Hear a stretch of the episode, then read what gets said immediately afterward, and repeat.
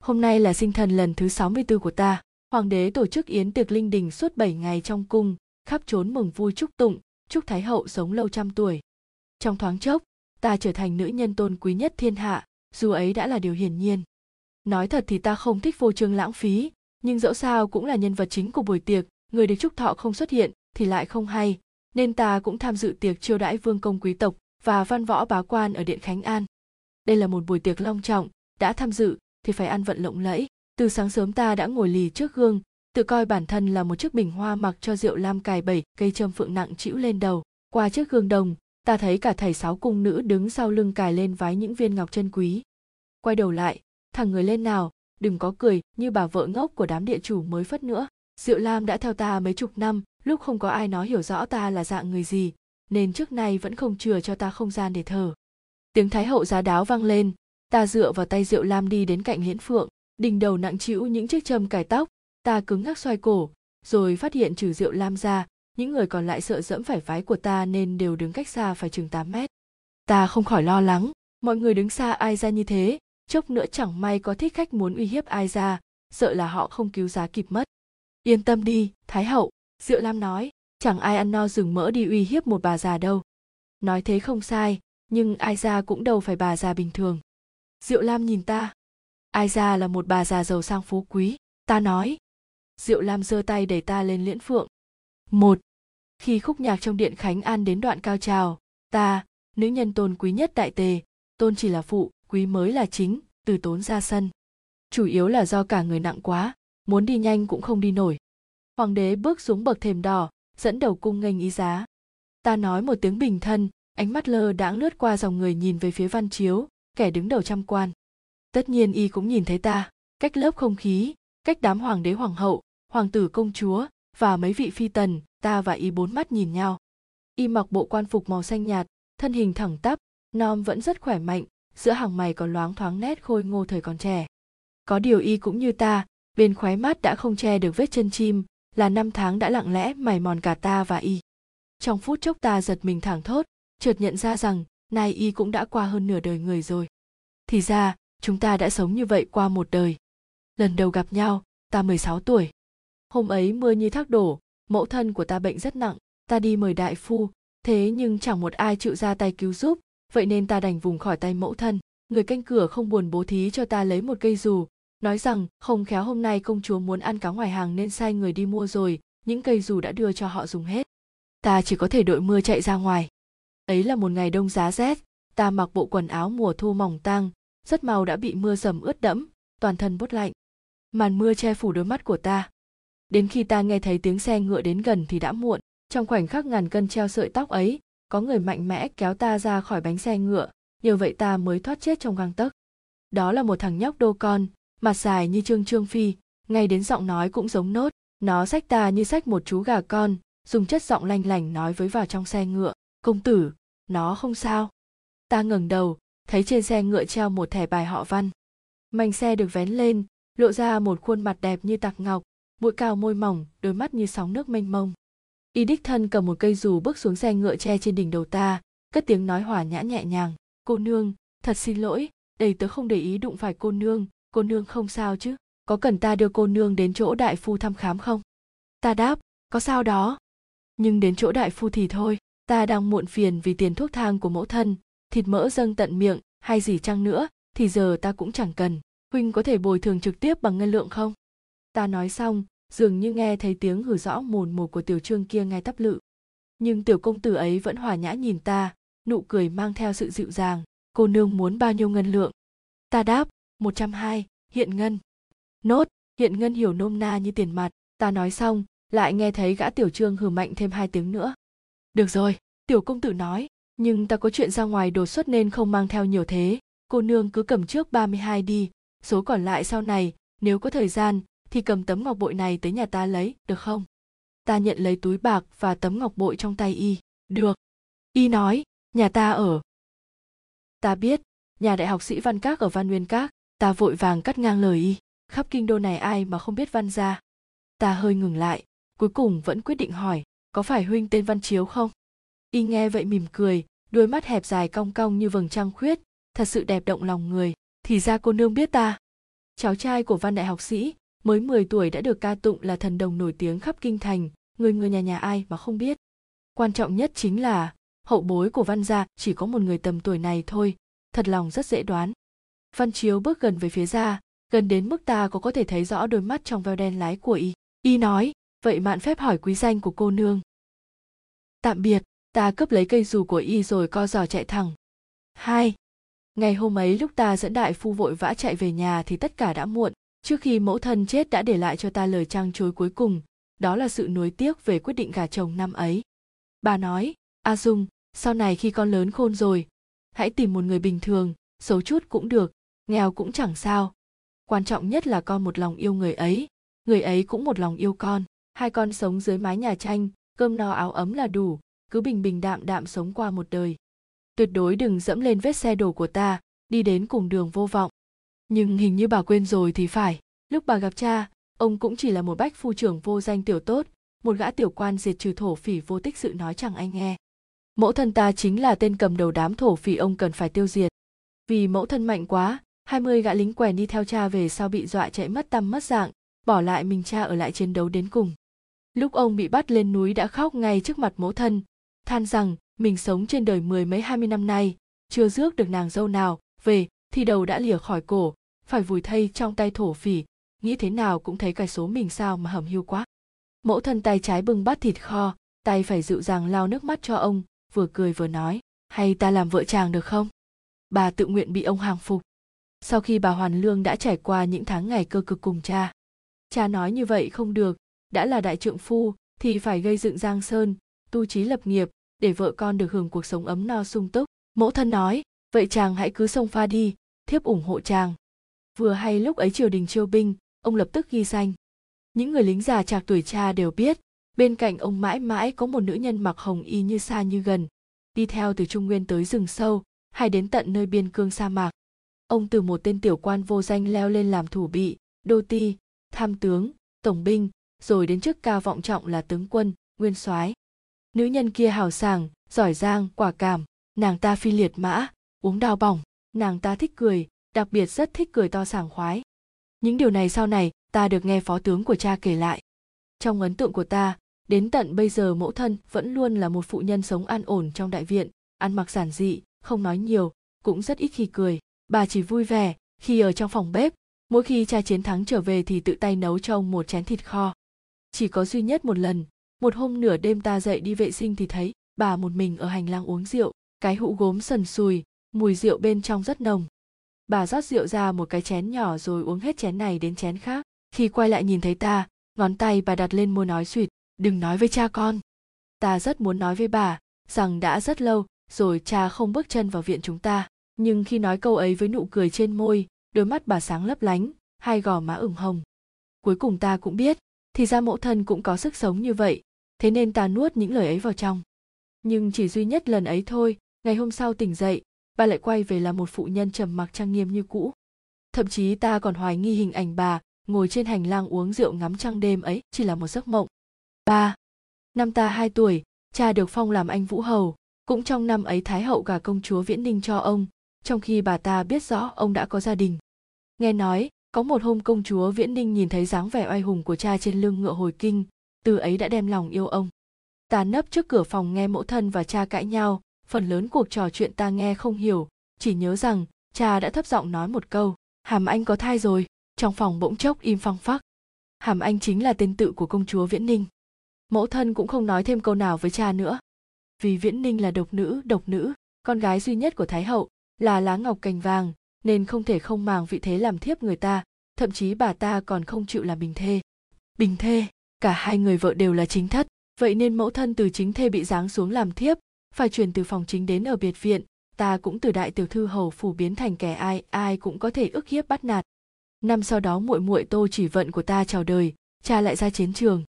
Chuyến đi ấy dòng dã ba năm, từ lần đó trở đi cha đi ngày càng nhiều, rất ít khi ông trở về nhà. Lúc ông ở nhà thì cuộc sống của ta và mẫu thân còn tạm ổn. Nhưng chỉ cần ông không ở đây, thì những người hầu trong nhà ai nấy đều trông ánh mắt của công chúa mà làm việc. Công chúa luôn muốn ép cha bỏ mẫu thân mẫu thân cũng từng định hòa ly với ông, nhưng ông không đồng ý. Ông không hề hay biết rằng sự ích kỷ của mình đã vô tình tạo nên bi kịch của hai người phụ nữ à không, là ba người, ta và tô vận, chỉ cũng được tính là một nửa. Ta và mẫu thân thường ăn không đủ no, chứ đừng nói đến mùa đông có củi, mùa hè có quạt sức khỏe của mẫu thân. Vì vậy mà ngày một suy yếu, do bà đã nhường hết những thứ vụt vặt có thể ăn được và tấm chăn mỏng cho ta. Ta biết tính của bà bà hoàn toàn có thể không màng gì hết rời khỏi hầu phủ, đi tìm một vùng đất sống thong dong tự tại. Chưa chắc đã có cuộc sống sung sướng, nhưng cũng không phải không thể sống thiếu nam nhân. Bà vì ta, nên mới nhẫn nhịn ôm lấy biết bao tuổi hờn sống trong cái nhà này, cho đến hơi thở cuối cùng. Ta dùng số tiền có được nhờ việc giả vừa đụng phải xe ngựa của văn chiếu mua cho bà một chiếc quan tài sáng ngày hạ táng, khi đang thu dọn di vật của bà, ta phát hiện dưới đáy hòm cất một bộ hồng y được bảo quản vô cùng cẩn thận. Công chúa không cho phép đặt bài vị của bà trong từ đường của tô gia, lấy lý do là thiếp thì không có tư cách ngồi chung chỗ với cha hàng trăm năm sau. Ta không tranh cãi với bà ta, vì ta cũng đâu định đặt bài vị của mẫu thân ở từ đường. Không phải do mẫu thân không có tư cách, mà là cha ta và cả cái tô gia này không xứng với bà. Ban đầu cha được ban hôn, mẫu thân không đồng ý chính cái đám được gọi là trưởng bối của tô gia kia ngày ngày đứng xếp hàng giảng đạo lý với bà. Họ sợ công chúa và thái hậu giận chó đánh mèo chút giận sang tô gia, sợ không giữ được vinh hoa phú quý. Ta khắc ghi từng khuôn mặt một. Bốn. Chiều hôm hạ táng mẫu thân, ta ra ngoài thành tìm một nơi thờ phật trên núi định đặt bài vị của bà ở đó, không ngờ lại đụng phải văn chiếu dưới chân núi. Sau màn tuyết vạn vật trắng xóa, y mặc chiếc áo lông vũ mỏ xanh chậm chậm bước tới. Y dừng trước mặt ta, hỏi ta định đi đâu? Rồi ánh mắt chạm vào chiếc bài vị đắp lụa trắng trên tay ta, thấp giọng nói, nén bi thương. Y không hiểu hỏi, tiễn biệt người thân, sao cô nương lại mặc mặc thế này? Hồng y đúng không? Ta cúi xuống nhìn mình, người mất là mẫu thân của ta, đây là bộ váy bà thích nhất khi còn sống, vì một vài nguyên nhân mà không có cơ hội mặc nữa. Ta muốn mặc nó tiễn bà đoạn đường cuối cùng, bà ấy hẳn sẽ vui lắm. Y gật đầu, tay giơ lên rồi lại buông xuống, cuối cùng đưa cho ta một chiếc khăn tay nhuộm hương lại nói câu ấy, nén bi thương. Ta thắp một nén hương cho vị thần ở miếu, nhờ vị thần ấy chăm sóc mẫu thân, nói rằng ta sẽ thường xuyên tới. Đến khi xuống núi văn chiếu vẫn chưa đi. Y đưa lưng về phía ta, tay áo giấu sau lưng như ông lão đang sưởi nắng, đứng trong màn tuyết không ngừng dậm chân. Ta hơi cảm động, văn công tử đang đợi ta đấy ư. Y giật mình quay người lại, vừa gật đầu vừa cởi áo choàng ra. Y khoác áo lên người ta ta thấy cô nương đi một mình đến đây, mùa đông trời tối nhanh cô nương về một mình không an toàn. Xe ngựa của ta dừng cách đây không xa. Ta đã bảo họ đuổi theo rồi. Cô nương để ta tiễn một đoạn đường được không? Đón ánh mắt của ta, không hiểu sao y hơi ngại ngùng, liền vội vàng giải thích. Ta ta tuyệt đối không có ý xúc phạm cô nương. Ta có thể ngồi ở sau xe, không ngồi cùng xe với cô nương. Y đúng là chính nhân quân tử. Ta hưởng thụ hơi ấm còn sót lại trên áo choàng của y. Đau thương và mỏi mệt vì một chút ấm áp này mà như có thêm sức sống. Ta đưa tay về phía y tô chỉ dung, gọi ta là tiểu tô, chỉ dung hay tiên nữ đều được. Trong kinh đô người họ tô không nhiều, y khẽ à một tiếng, rồi khuôn mặt lộ vẻ thẳng thốt. Cô nương là? Không sai, tô mộng hàn là cha ta. Nhưng, y ngập ngừng nói, phu nhân của hầu gia chẳng phải chẳng phải là công. Mẫu thân ta là thiếp của cha, chính là thủ lĩnh cầm đầu đám thổ phỉ xui xẻo trong truyền thuyết của kinh đô này. Nói vậy công tử đã rõ chưa? Y không ngờ ta lại nói đường hoàng tự nhiên như thế. Sao biểu cảm khiếp sợ thì áy náy nhìn ta. Xin lỗi. Vậy, ta không nhịn được cong môi. Hôm trước gặp công tử không phải kiểu người có tính hướng nội. Sao hôm nay lại ăn nói ấp á ấp úng thế này? Không giống thiếu niên thiên tài chút nào. Công tử phải nghe nói qua về ta rồi mới phải. Ai cũng nói mẫu thân là thổ phỉ, còn ta là tiểu thổ phỉ. Hoàn toàn không có cung cách và dáng vẻ của tiểu thư nhà quyền quý. Rằng, ta đã không đơn thuần còn thích ra vẻ công tử nói chuyện với ta thì cứ thoải mái thôi. Y cười theo ta, rồi quay về dáng vẻ ung dung của một công tử con nhà danh giá. Phải, kể ra ta cũng lạ, bình thường là ta đi chọc cười người ta, ngờ đâu hôm nay lại bị cô nương chọc cười. Lại nói, a dung, đây là con người thật, đừng tự xem thường mình.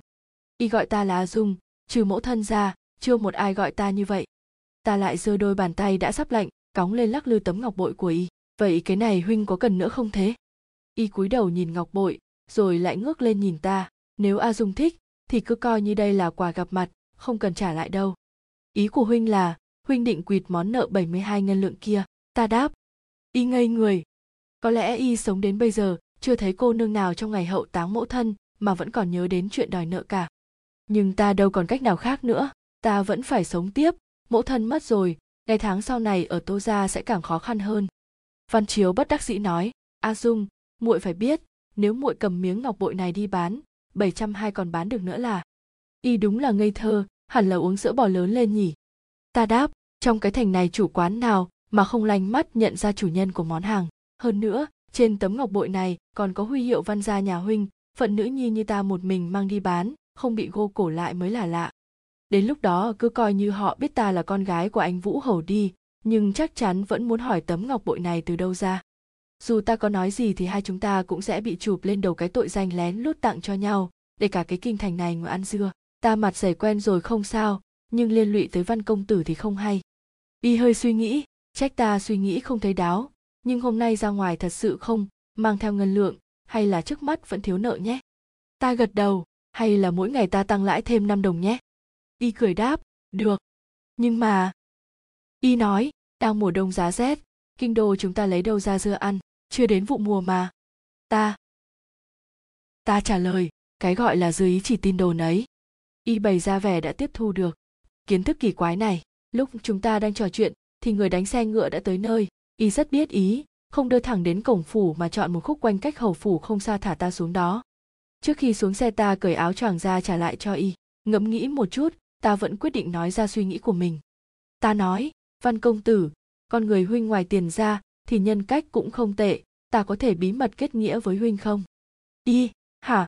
Biểu cảm ấy như thể ta muốn bái thiên địa với y vậy. Cuối cùng ta không trả lại miếng ngọc bội, cũng không mang đi bán mà giấu kỹ nó đi cùng với bộ hồng y của mẫu thân. Năm, ta những tưởng rằng cuộc sống của mình sẽ trôi qua như thường lệ, ngày ngày bị mẹ con tô chỉ vận lạm dụng uy quyền sở cho hẹn hạ. Cho đến khi ta 18 tuổi, thì bị họ tiện tay tìm một gia đình đuổi ra ngoài cái bia đỡ đạn trong cuộc chiến gia đình đa phần sẽ có kết cục này. Không ngờ nửa tháng sau khi mẫu thân qua đời, biên cương truyền tin cha đã chết trận.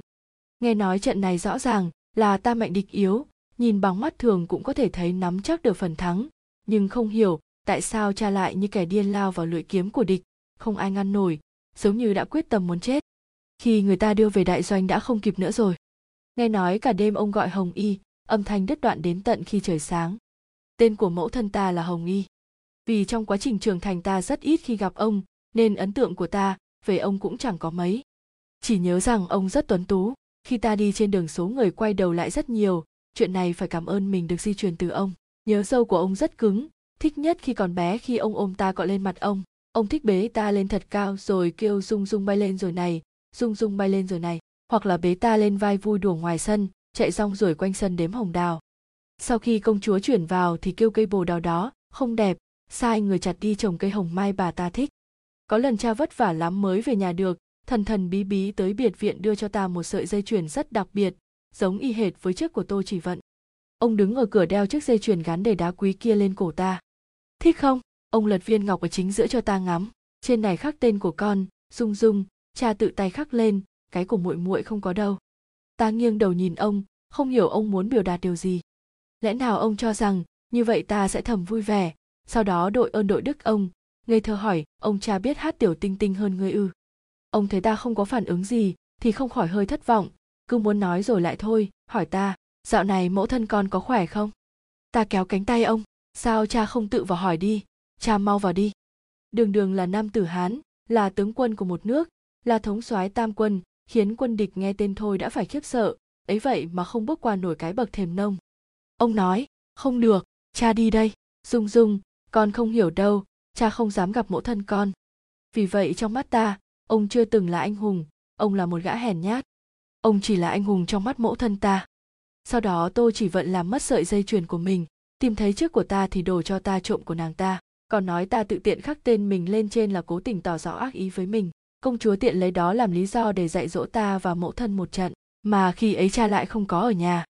Nhìn xem, ông luôn tự cho rằng những thứ ấy là tốt với mẹ con ta nhưng thực ra chỉ là những tổn thương chất chồng chẳng qua trước nay ông không biết mà thôi rằng ông chỉ đang cảm động chính bản thân mình rõ ràng ta nên hận ông nhưng tại sao khoảnh khắc hay tin ông chết đau thương lại nhiều hơn vui mừng chiều vũ ngày 33 tháng chạp năm 31, sau sinh nhật của ta 11 ngày, còn 7 ngày nữa thôi là ngày đoàn viên. Trong vòng một tháng nay, ta mất mẹ, mất cha, trở thành một đứa cô nhi không nơi nương tựa. 6. Tết Nguyên Tiêu vừa qua, Thái hậu không nỡ để con gái mình chịu khổ nên gấp gáp triệu công chúa Viễn Ninh và Tô Chỉ Vận về cung ở. đây cũng coi như là tin tốt lành duy nhất trong năm mới ta nghe được. Ta vui đến nỗi cả đêm không chợp mắt. Suy nghĩ bước đi sau này, hợp lý nhất là bán hầu phủ và di sản của cha đi, nên làm ăn buôn bán, nên giống mai danh ẩn tích, rồi gào vào một gia đình tầm trung. Ta muốn ngắm nhìn ngọn núi mẫu thân từng sống, con sông mẫu thân từng đi qua, vượt qua biển lớn, trời cao mặc ta bay. Ta bắt đầu mong chờ mình lớn nhanh lên một chút hay là mang theo một người bầu bạn? Bạn, văn chiếu là một lựa chọn không tồi, nhưng không biết y có muốn đi cùng ta không? Thậm chí ta còn định viết một cuốn sách cho riêng mình. Ta nghĩ, xong tựa đề rồi, tên là con đường chống lại số phận của thứ nữ hồng môn. Nhưng chẳng ngờ rằng ta vui hơi sớm. Công chúa viễn ninh muốn biểu dương sự từ bi của bậc chủ mẫu, trước mặt người ngoài xây dựng hình tượng dựa trên hình mẫu vĩ quang chính. Lấy lý do để một cô nhi như ta, ở phủ sợ ta, khó mà sống tiếp bắt ta theo mẹ con bà ta cùng vào cung. Ta. Ta còn chống lại số phận cái dám gì nữa đây? Sáu. Cứ như vậy, ta bị đưa vào cung. Trong lúc ấy không một ai hỏi xem ta có muốn đi không? Thái hậu và công chúa không buồn gặp ta. Ban đầu chỉ định tùy tiện xếp cho ta một chỗ, cho miếng cơm, không chết đói là được. Nhưng tổ chỉ vận lại nói tình tỉ muội cao hơn cả trời, nên để ta ở lại thiền điện của nàng ta. Nàng ta kéo tay áo của thái hậu nũng nịu, hoàng tổ mẫu từ nhỏ tỷ tỷ và con đã như hình với bóng. Tỷ ấy chăm sóc con thành quen rồi. Nếu tách con và tỷ ấy ra, thì tỷ ấy sẽ khóc chết mất. Nàng ta quay đầu nhìn ta, khuôn mặt non nớt mỉm cười đầy giả dối. Tỷ tỷ nói có đúng không? Hầu hạ thì cứ nói là hầu hạ đi, lại còn mỹ hóa lên thành cái gì mà chăm sóc. Ta chơi cháo không cười, phải đấy muội muội, giờ tỷ đã muốn khóc rồi đây. Ta ôm một bao hành lý nhỏ đi theo, nhóm người của tô chỉ vận đến dáng tuyết hiên. Buổi chiều lúc rửa mặt trải đầu nàng ta ngồi trên giường cởi giày, để chân trần rồi nghiêng đầu nhìn ta. Ta nói, không cần nói, ta hiểu rồi rồi đỡ lấy chậu rửa chân trong tay tiểu cung nữ. Lúc ta đứng bên chân nàng ta, nàng từ trên cao nhìn xuống ta nói tô chỉ dung, tốt nhất là ngươi, nên biết vị trí mình ở đâu, ngươi chỉ xứng làm vết bùn dưới chân ta. Ngày mai đến học cung, nếu ngươi vẫn còn huyên hoang như ở hầu phủ thì xem ta dạy dỗ ngươi thế nào. Thái hậu cố tình nói với đương kim thánh thượng, cho tô chỉ vận đến học cung nghe rằng cùng với con cháu quý tộc thế thôi chứ chẳng qua là thấy tô chỉ vận đã 15 tuổi mấy năm nữa phải kén rể rồi nên mới tính trước kế hoạch cho nàng ta người nào tinh mắt cũng nhìn ra được ta thuộc về ánh sáng của vị quang chính 7. Học cung nằm ở Thừa Minh Điện. Ngày hôm sau ta theo Tô Chỉ Vận đi báo danh. Vì trước khi đi Tô Chỉ Vận thấy mình trang điểm không ổn nên phải trang điểm lại, xong còn phải chọn lại y phục rồi trang sức. Hai chúng ta không ngoài dự liệu đến trễ. Lúc tới thì tiên sinh dạy học đã cầm cuốn sách bắt đầu tiết học. Hai chúng ta không ngoài dự tính thu hút ánh nhìn của mọi người xung quanh. Có lẽ đây chính là kết quả Tô Chỉ vẫn muốn thấy. Ta cũng không rõ, dẫu sao nàng ta cũng cúi đầu cười thẹn thùng trước ánh nhìn chăm chú của mọi người. Tìm chỗ trống bên cạnh tiểu thư quý tộc có quan hệ tốt rồi nhẹ nhàng ngồi xuống. Phía sau nàng ta là chỗ của văn chiếu. Lúc văn chiếu thấy ta bước vào còn vui vẻ gật đầu với ta. Chỗ ngồi trong phòng đã kín ta tìm quanh một lúc lâu. Khó khăn lắm mới thấy chỗ trống dựa vào tường ở cuối lớp. Vậy nên vội vàng qua đó, nói với thiếu niên ngồi chỗ ngoài bên cạnh, vị huynh đài này, phiền huynh nhiều một chút. Vừa nói thì hơn nửa số người trong lớp nhìn về phía ta. Lúc đó ta không để ý, chỉ quẩn quanh trong cái rắc rối không có chỗ ngồi. Tiên sinh dạy học bị ta và tô chỉ vẫn cắt ngang. Ta không ngồi xuống thì ông ấy cũng không giảng bài tiếp được. Thiếu niên, người ngồi cùng bàn tương lai của ta. Mặc áo lụa đen giản dị nhìn không ra thân phận, có một đôi vai gầy gò và mái tóc đen dài. Hắn đưa lưng về phía ta như đang nhìn ra ngoài cửa sổ, thả hồn ra ngoài thiên nhiên. Ta lại gọi hai tiếng nữa, hắn vẫn không nhúc nhích. Ta không khỏi thấy thương, chẳng trách ai cũng có người ngồi cùng bàn mà mỗi hắn không có. Kỳ thị người khuyết tật đúng là không phân biệt thời đại mà. Trông sáng sủa thế này mà lại bị câm điếc. Vừa nói xong, ánh mắt của một nửa số người trong lớp lại đổ dồn về phía ta. Thiếu niên kia cũng quay đầu lại, lạnh lùng nhìn ta. Ngươi nói gì? Ta có thể thấy rõ dung mạo của hắn trong lòng dao động. Tướng mạo của hắn thật sự rất đẹp, chỉ có đôi mắt màu hổ phách như con báo vậy, khiến người ta thoáng qua thôi đã thấy sợ không dám nhìn thẳng vào mắt hắn. Ta nói, thì ra huynh nghe được à vậy phiền huynh nhường chỗ chút, ta muốn vào trong ngồi. Cả lớp cũng chờ xem hắn sẽ phản ứng thế nào. Hắn bất thình lình đứng lên, lúc này ta mới phát hiện hắn cao hơn ta cả một cái đầu, khoảng cách giữa bộ bàn ghế chật hẹp và ta rất gần, khiến ta có cảm giác bị đè ép. Ta sợ hắn muốn đánh ta nhưng hắn lại lùi ra một bước cho ta vào trong. Ta nghe tiếng thở phào nhẹ nhõm của tiên sinh ở xa xa. Tiếp theo là khoảng thời gian nghe giảng nhàm chán khô khan, ta hoàn toàn không có hứng thú với sách vở văn chương, nhưng vẫn cố gắng nghe giảng, làm người, nhất là nữ nhân, trong thời đại này không có gì chứ không được không có học. Thiếu niên kia, người ngồi cùng bàn với ta ấy, lúc ta chưa tới thì hắn nhìn ra ngoài cửa sổ qua chỗ ngồi của ta, nhưng sau khi ta tới đã chắn mất tầm nhìn của hắn. Rõ ràng hắn không muốn quay người qua nhìn người khác nhưng cũng không thể cứ nhìn ta mãi. Thế là hắn quyết định, nằm xuống ngủ luôn. Dẫu vậy thì tiên sinh dạy học cũng không nhắc nhở gì hắn. Theo kinh nghiệm của ta, phách lối đến mức này, một là học giỏi quá, là kiểu người không học cũng có thể thi đứng đầu bằng, hai là học rốt đến độ không cứu vớt được nữa rồi, bị người nhà và thầy bỏ rơi luôn. Ta đoán hắn thuộc vế sau lý do là ta vô tình liếc qua vở của hắn, không thấy có nét chữ ngoái nhanh như vẽ bùa tránh tà của đám học giỏi. Hơn nữa hắn còn vẽ vớ vẩn vào sách nữa rất lâu sau ta phải vỗ hắn, người đã bất tỉnh nhân sự dậy, huynh đài. Hắn hơi động đậy, đầu gối lên cánh tay nghiêng nghiêng nhìn ta, hai mắt lim dim. Ta nói, tan học rồi, ta muốn ra ngoài. Hắn nhìn quanh lớp học một vòng, phát hiện mọi người đã đi hết. Hắn cất lời, sao không gọi ta dậy sớm? Ta, nửa tiếng trước ta gọi rồi, huynh ngủ say quá, trách ai? Những người khác đều có thư đồng thu dọn sách vở cho, còn hắn lại tự tay thu dọn như ta. Có điều ta là thấp hèn còn hắn khả năng là chuyên cần. Hắn vừa thu dọn vừa gật đầu, mặt không biểu cảm nói, lần sau nhớ nói to chút. Ta. Ta đáp, huynh còn định ngủ tiếp à? Ý ta là nhắc hắn chú tâm học hành một chút, trừ ta ra, những đứa trẻ tới đây không giàu cũng quý, đều có gia sản hoặc tước vị phải thừa kế, có chút văn hóa mới không bị thua thiệt. Nhưng chắc thiếu niên nổi loạn này cũng chẳng nghe ta khuyên, phải dỗ dành mới được, vì vậy ta nói, ta thích đôi mắt của huynh, đôi mắt đẹp đến vậy cứ nhắm mãi thì tiếc lắm. Vừa thốt ra khỏi miệng cái tự ta cũng thấy cái lý do này thật vớ vẩn, nào ngờ thiếu niên sững lại, cũng không tỏ ra lạnh lùng mà ngây ngần nhìn ta. Mãi lâu sau hắn mới cầm tập sách xài bước nhanh chóng rời đi. Ta cũng không biết hắn có ý gì. Lúc này một bàn tay nhẹ nhàng đặt lên vai ta ta quay đầu lại, là văn chiếu. Lâu rồi không gặp, y vẫn anh tuấn sáng láng như ngày nào, hai mắt ta sáng lên, tiện tay lấy trong tập đựng sách ra một cái bản tính nhỏ. Đừng nói gì hết để ta tính xem huynh nợ ta bao nhiêu tiền lãi rồi. Văn chiếu lảo đảo ngồi xuống trước mặt ta, có chút không biết làm sao nhìn ta. Muội tiện tay mang bàn tính theo à? Ta cúi đầu điên cuồng tính toán, không dành để ý đến y, hơi gật đầu. Không được à? bốn chín ba bốn sáu. Được. A dung, dạo này muội sống tốt không? Mới vào cung đã quen chưa? Ta đáp, một bảy bảy, tạm tạm. Mai ta sẽ nói với tiên sinh để ta ngồi cạnh muội, đừng ngồi với cửu hoàng tử nữa ta thế nào cũng được, bốn tám ba mười hai. Hả? Tại sao? Ta ngẩng đầu nhìn văn chiếu. Đồng thời nghĩ thầm, thì ra người ngồi cùng bàn với ta là một hoàng tử. Không biết hoàng tử có tiền không nhỉ? Có muốn đầu tư vào thứ nữ hầu môn tay trắng lập nghiệp không? Phải rồi, ta vẫn chưa từ bỏ con đường chống lại số phận đâu đấy. Văn chiếu hơi dừng lại, mím môi cúi đầu, cảm thấy có lỗi khi nói xấu sau lưng người khác, muội không nhận ra đôi mắt của hắn hơi khác người sao. Từ những lời dịu dàng của văn chiếu ta mới biết cửu hoàng tử tên là tiêu dịch bằng tuổi ta, là một hoàng tử quái dị. Sinh mẫu, mẹ đẻ của tiêu dịch là vân tần, vì khó sinh mà chết. Vào đêm hắn chào đời, kinh đô đại tới đón một trận gió bão hiếm gặp. Có người tiên đoán rằng, đứa bé trai này không tốt lành, kết quả đúng là tiêu dịch sinh ra đã có một đôi mắt dị thường. Tất nhiên, hắn bị coi là yêu quái, từ nhỏ đã bị mọi người xa lánh. Chẳng trách lúc ta chủ động ngồi cùng bàn với hắn mọi người lại ngạc nhiên đến thế. Ta hỏi văn chiếu có phải tính tình hắn ương bướng ác độc kỳ quái không hòa đồng không? Văn chiếu nói, phải đấy, vậy nên đã chứng minh hắn là yêu quái. Ta cười lạnh nói, nếu ta bị coi thường trong một thời gian dài, bị thờ ơ, vứt bỏ, phỉ nhổ, tính tình ương bướng ác độc không hòa đồng còn làm may, không biết chừng còn thích tiện tay giết người ấy chứ. Y thở dài một hơi, hết cách nói, ai ai cũng vậy, không phải muội hay ta có thể thay đổi được. Người ngoài nghĩ thế nào ta không can thiệp vào được. Tóm lại muội không được ngồi với hắn nữa ta sợ muội bị bắt nạt. Lời nói của y đúng là vừa vô tình vừa làm ta cảm động.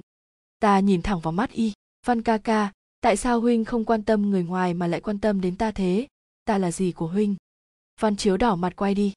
Ta ở sau lưng y cười to đến chuyện tiền nong cũng quên sạch trêu chọc người hiền lành đúng là khoái vô cùng. Nhưng dưới đáy tiếng cười che giấu bao nhiêu tâm tư thì chỉ mình ta biết. 8. Sau khi biết thân phận của tiêu dịch, ánh mắt ta nhìn hắn lại tăng thêm mấy phần đồng cảm, để ý đến tâm lý thiếu niên là trách nhiệm của muôn dân. Có hôm tiên sinh bảo tập viết, ta chủ động nói với tiêu dịch, cửu điện hạ, có thể cho ta mượn mực không? Hắn liếc sang bên tay ta, không lạnh không nhạt nói, chẳng phải ngươi có rồi sao? Ta bình tĩnh ném mực ra ngoài cửa sổ, bây giờ không có rồi, cho ta mượn đi. Tiêu dịch. không đợi hắn mở miệng ta đã cướp mực của hắn một lúc sau ta đẩy nghiên mực của mình ra giữa ta và hắn không để ý nói lỡ tay mà nhiều mực quá đổ đi thì phí, nếu cửu điện hạ không chê thì dùng chung đi. Mãi lâu sau hắn vẫn không nói gì, cũng không nhúc nhích mà chỉ mãi cúi đầu. Hắn nói, tự lo cho mình đi, ta không cần bố thí. Nói xong, dưới ánh nhìn chăm chú của cả lớp, hắn ung dung bỏ ra ngoài công khai bỏ tiết học. Ta thở dài một hơi, ánh mắt hạ xuống, thấy nghiên mực bên chân bàn của hắn bị vỡ thành hai nửa.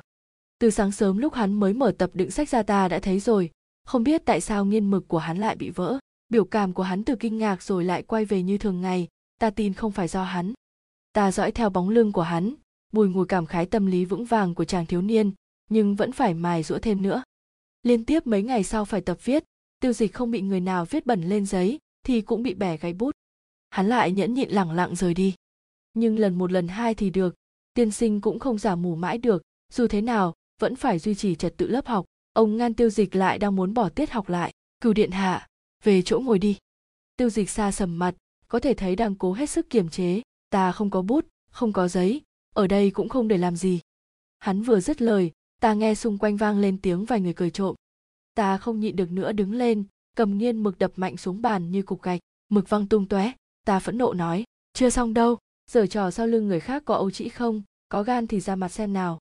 Ta gác chân lên bàn nhìn xuống cả lớp, khí thế cản quét đất trời. Ta, tôi chỉ dung là ai thì các ngươi cứ đi hỏi là biết. Hôm nay ta tuyên bố, về sau nếu ai còn bắt nạt tiêu dịch cũng như bắt nạt ta ta có thể đánh các ngươi đến độ phụ thân mẫu thân các ngươi cũng không nhận ra được. Không phục, thì cứ lao vào giao chiến. Ta nói xong, cả lớp lặng như tờ. Tên mập ngồi bên trên vừa nãy cười to nhất bị mực bắn vào người trông đau khổ như sắp khóc đến nơi. Tiêu dịch không quan tâm đến lời của tiên sinh đã đi đến cửa, khoảnh khắc ấy cũng phải xoay người nhìn ta, trong mắt chứa đựng thứ cảm xúc ta không hiểu ta sẽ mãi mãi khắc ghi giây phút này, bởi vì đây là khoảnh khắc vinh quanh đời này khó có được. Ta thấy mình đứng đó chính là người anh hùng vượt mọi trông gai hướng về chiến thắng. Ta thấy mình ra mặt không có gì là sai. Ta đang bảo vệ quyền lợi được học bình thường của một thiếu niên. Tiên sinh phạt ta quỳ ở thiền điện của khổng phu tử suy nghĩ lại. Lúc đang định đánh vào tay ta ta đã nói như vậy.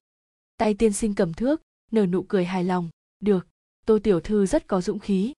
Tiên sinh nói, chia tay ra. Sau khi tiên sinh đi ta che lòng bàn tay lại. Không biết đã quỳ được bao lâu, bỗng nhiên bên trái có một bóng dáng màu đen lao vụt xuống. Tiêu dịch nhìn thẳng về phía trước, không hề nhìn ta, chuyện này do ta mà ra, chịu phạt cũng tính vào ta một phần. Hắn nói, ta cũng đập vỡ nghiên mực rồi. Ta đang định nói thì bên phải lại có một bóng dáng màu trắng quỳ xuống. Ta và tiêu dịch đồng loạt nhìn văn chiếu. Văn chiếu, đừng nói gì hết, ta là đứa trẻ ngoan, nếu qua quỳ chung họ sẽ không nỡ lát nữa sẽ tha cho chúng ta thôi, nếu mặc kệ sợ hai người, sẽ phải quỳ ở đây đến địa lão thiên hoang mất. Ta cảm kích nhìn y huỳnh cũng đập vỡ nghiên mực rồi à? Văn chiếu hít sâu một hơi, ta đập vỡ nghiên mực của tiên sinh. Ta và tiêu dịch lại đồng loạt nhìn y. Trong lòng ta thầm kính nể y, quyết định từ nay trở đi sẽ nhìn y với cặp mắt khác xưa. Bị hai chúng ta nhìn chằm chằm, khuôn mặt đầy trượng nghĩa của văn chiếu biến thành hoảng hốt lo sợ, ý thức thời hỏi ta, chuyện đó, có phải ta làm quá rồi không? Hai chúng ta gật đầu. Văn chiếu. Ta cứ tưởng mình phải trừng mắt nhìn khổng phu tử đến chết. Không ngờ nhanh vậy đã không còn mình ta nữa rồi. Nghĩ đến đây ta không khỏi kích động tràn trề, phấn khởi không thôi, kéo tay của tiêu dịch và văn chiếu, hớn hở nói. Qua chuyện này ba chúng ta cũng coi như cùng nhau trải qua hoạn nạn, ta rất vui. Chúng ta kết nghĩa được không? Hai người họ như hai kẻ ngu nhìn ta không biết là tiên sinh quên chúng ta hay là quyết tâm muốn xếp gà dọa khỉ mượn dịp này để sửa lại trật tự lớp học. Tóm lại ta đánh một giấc dậy rồi vẫn thấy tiêu dịch và văn chiếu quỳ thẳng tắp hai bên, trông ra cửa thì sắc trời đã tối. Ta xoa đầu gối đứng lên. Mẹ kiếp, không quỳ nữa. Ở đây làm gì có ma nào nhìn, cũng chẳng có máy quay. Chúng ta quỳ cho ai xem? Tiêu dịch nhìn ta đầy khiếp sợ. Văn chiếu thì không lạ gì nữa. Cười nói với tiêu dịch, lúc nào cũng ói ra một hai câu người ta không nghĩ tới, không tuân theo quy củ đây mới là muội ấy. Tiêu dịch nghe vậy khẽ cười một tiếng. Văn chiếu kinh ngạc, thì ra người cũng biết cười. Tiêu dịch, ta cũng là người mà, chắc vậy. Văn chiếu. Văn chiếu đỏ mặt nói, thật ra, thì đôi mắt của điện hạ nhìn lâu thật sự rất đẹp, rất à đẹp. Hai người họ học cùng một cung, nhưng không thân, vậy mà tối nay lại không còn khoảng cách. Trò chuyện như bên cạnh chẳng có ai, càng nói càng thấy hợp. Ta ở bên cạnh thành người vô hình nhìn hai người họ, người nói ta đáp, nụ cười dần trở nên méo mó. Công tử thế gia ấm áp và hoàng tử quái dị, ta hiểu rồi. Cuối cùng hai người họ cũng nhận ra có gì đó bất thường, cùng nghiêng đầu nhìn ta. Văn chiếu, a dung, sao mặt đỏ thế? Ta, đừng để ý đến ta, đừng để ý đến ta, hai người cứ tiếp tục đi, cứ coi như ta không tồn tại. Tiêu dịch dùng đầu ngón tay để ta ngã. Chín, ta nói, kết nghĩa phải có rượu. Nhưng thiền điện của khổng phu tử lấy đâu ra rượu? Văn chiếu nói, chuyện này không hay lắm đâu. Tiêu dịch lặng lẽ giơ tay, ở tiền điện lãnh cung bệ hạ giấu ít rượu trong hầm, trừ ta ra thì không mấy ai biết. Ta xem, như đã nhìn ra rồi, tiêu dịch thủ loại ngoài mặt cúi đầu nhẫn nhục, chứ trong lòng cũng bốc bối khó chịu lắm. Vì vậy, dưới sự dẫn dắt của tiêu dịch, chúng ta thành công tránh được thị vệ tuần đêm lén đi qua thọ an điện và lãnh cung. Đúng là ở đó có một hầm rượu. Ba chúng ta đứng trước những hàng rượu hương thơm tỏa ra khắp trốn bắt đầu thấy căng thẳng văn chiếu thấp thỏm, muốn uống thật sao? Dù thế nào cũng không được ăn trộm, hơn nữa nhà ta không cho uống rượu, ta vẫn là trẻ con. Tiêu dịch cũng lưỡng lự, ta cũng chưa uống bao giờ. Ban đầu ta không thấy căng thẳng, nhưng bị lây hai người họ căng thẳng theo luôn. Dù ở thời đại này ta cũng chưa uống rượu bao giờ, nhưng ta đoán tử lượng của mình chắc chẳng kém ai đâu. Để cứu vãn bầu không khí, ta dành trước mở nắp vò rượu ra, ngửa đầu hào sảng uống một ngụm, tấm tắc khen rượu ngon ta cưỡng ép nhét vào tay hai người họ một vò nhỏ. Là nam nhân thì đừng dề già tới đây rồi, uống một ngụm cũng đâu chết ai được. Hai người họ do dự nhìn nhau một cái rồi mở vò rượu ra. Thiếu niên là vậy đấy, dù chuyện gì đi nữa, chỉ cần có người tiên phong đi đầu, dẫu phía trước có là hố sâu thì họ cũng có thể nhảy xuống. Càng về sau ta không nhớ rõ ba chúng ta đã uống bao nhiêu rượu, ngay đến vụ kết nghĩa cũng quên sạch sành xanh. Ban đầu chỉ nói chuyện phiếm, không biết làm sao không khí bắt đầu bi thương đầu tiên là văn chiếu. Y nói áp lực của thiên tài quá lớn. Thân là trường tử trưởng tôn của văn gia, từ nhỏ lại là thần đồng, bao nhiêu con mắt nhìn chằm chằm, biết bao người kỳ vọng. Y lùi một bước cũng không được, không chờ ai nói, thì chính y đã thấy thẹn với phụ mẫu. Tổ phụ, mỗi một giây phút đều phải ép bản thân tiến bộ. Thật đáng thương, xứng đáng cạn một chén lớn. Ta cũng ly với văn chiếu, nghiêng đầu nói với tiêu dịch, đến huynh kia. Tiêu dịch buồn rầu nhìn ta ta thê thảm thế nào còn phải nói ra sao? Thảm thương vô cùng, ta giơ vò rượu về phía hắn. Sau đó đến lượt ta. Muốn trách thì trách tác dụng ngấm dần của rượu hôm nay, khiến ta nói hết ra bí mật 10 năm nay chôn chặt trong tim. Ta mắng cha mình, mắng công chúa và tô chỉ vận, mắng cái thời đại ăn thịt người này. Ta nói phim ảnh và tiểu thuyết đều lừa người cả, người ta xuyên không thì một bắt hai treo. Đừng nói là thượng đế cho sức mạnh bàn tay vàng, quá đáng hơn còn được làm cả thượng đế. Ra đấu trị bạch liên cung đấu làm hoàng hậu, động một tí là thi thơ so sắc. Giọng nói hay, múa một khúc như hồng như hạc, từ ấy được một đám đại lão coi trọng. Có một dàn trai đẹp, vì nàng ta tranh nhau sứt đầu mè chán người chết ta sống. Sao đến lượt ta lại không có võ công cũng chẳng có thơ ca. Còn đầu óc thông minh thì sao? Có phải lúc duyên không ông trời quên cho rồi không? Tại sao ta chỉ nhớ được mỗi trước giường ánh trăng rọi với ngỗng ngỗng ngỗng thế này? Ta trải qua bao năm đèn sách mới miễn cưỡng thi vào được cao đẳng. Đến nơi này còn phải học lại mặt chữ từ đầu, không học lại thành đứa mù chữ. Đến tiểu hoàng thư, tiểu hoàng thư, sách đổi trụy còn không đọc được, vậy đời người còn có ý nghĩa gì? Vậy ta không đi theo con đường đá đá nữa. Ta muốn làm ăn buôn bán, dù chưa chắc đã thành người giàu, nhưng chỉ có linh hồn ta xuyên không thôi. Ban đầu chẳng khác gì đứa con nít bình thường, mãi đến năm bốn năm tuổi ta mới dần dần nhớ lại kiếp trước của mình. Lúc cha còn sống, ta vội vàng nói với ông về kế hoạch làm giàu. Ông nhìn, ta chưa cao đến đầu gối mình bảo ta đi tắm rồi ngủ đi. Cha không tin thì thôi, nhưng mẫu thân phải tin ta mới đúng, nhưng đến bà cũng không tin, nói, con thiếu tình thương của cha chứ đâu thiếu tình thương của mẫu thân, đừng nói nhảm để tìm cảm giác tồn tại với người lớn nữa. Ta bị ngăn cản vì không có vốn lẫn việc ta vẫn còn là con nít, nên chẳng ai tin, kế hoạch làm giàu của ta phải gác lại đến tận giờ chưa được tiến hành, ước mơ về nữ nhân giàu nhất nước cứ theo đó bị mai một. Ta càng nói càng tức chỉ tay về phía tiêu dịch và văn chiếu. Các huynh nói xem, ta có thảm không?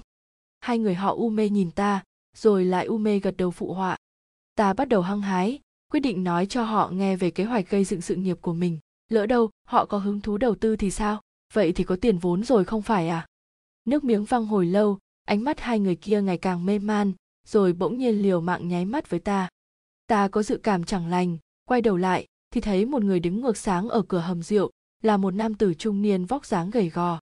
Này, không biết đây là hầm rượu của bệ hạ không được ăn trộm à? Ta sẽ tố cáo ngươi. Ta vừa hét xong thì tiêu dịch và văn chiếu sau lưng đồng loạt quỳ xuống. Một người gọi, phụ hoàng. Người kia kêu, bệ hạ. Ta. Người nọ đến gần ta mới có thể thấy rõ mặt mũi. Tướng mạo đẹp sáng người đẹp, ánh mắt sắc bén, không giận tự uy. Chân ta mềm nhũn quỳ sụp xuống, quyết định thật nhanh ngẩng đầu một góc 45 độ cố hết sức để mình trông thật đơn thuần đáng yêu nịnh nọt cười nói bệ hạ thần nữ đọc thơ cho ngài nhé 9. Không khí đông lại đến cực điểm. Trong hầm rượu có một bàn một ghế, võ đế ngồi ghế, còn ba chúng ta nhất loạt đứng cúi đầu, không cả dám thở mạnh.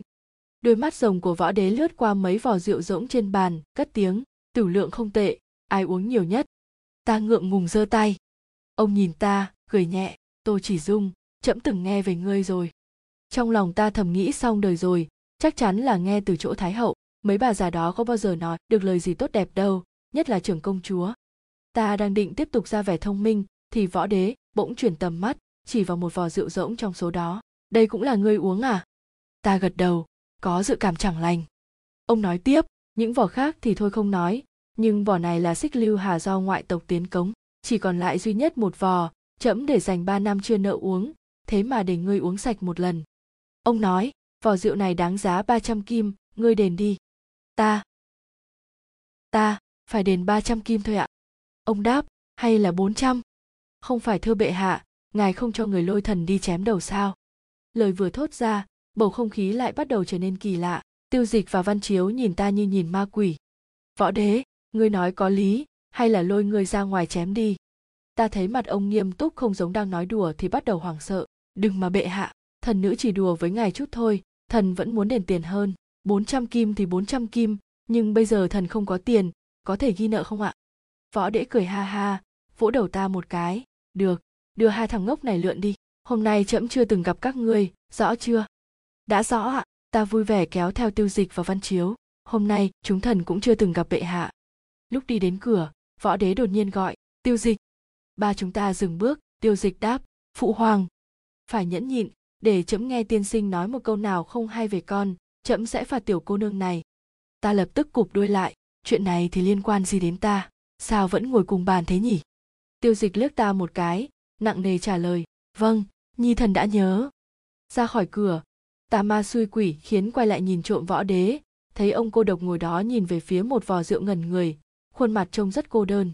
Bỗng nhiên ta thấy ông thật đáng thương, ta nhớ về mẫu thân đêm hôm ấy bà cũng đợi tất cả mọi người say giấc rồi mới lén uống rượu.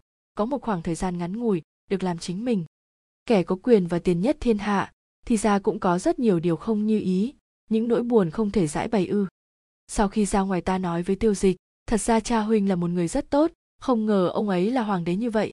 Ta không biết, tiêu dịch đáp, một năm ta chỉ gặp ông bốn năm lần, trong gia yến những ngày lễ tiết, đứng xa xa hành lễ xem, như gặp mặt, cũng chẳng nói với nhau được mấy câu ta thở dài.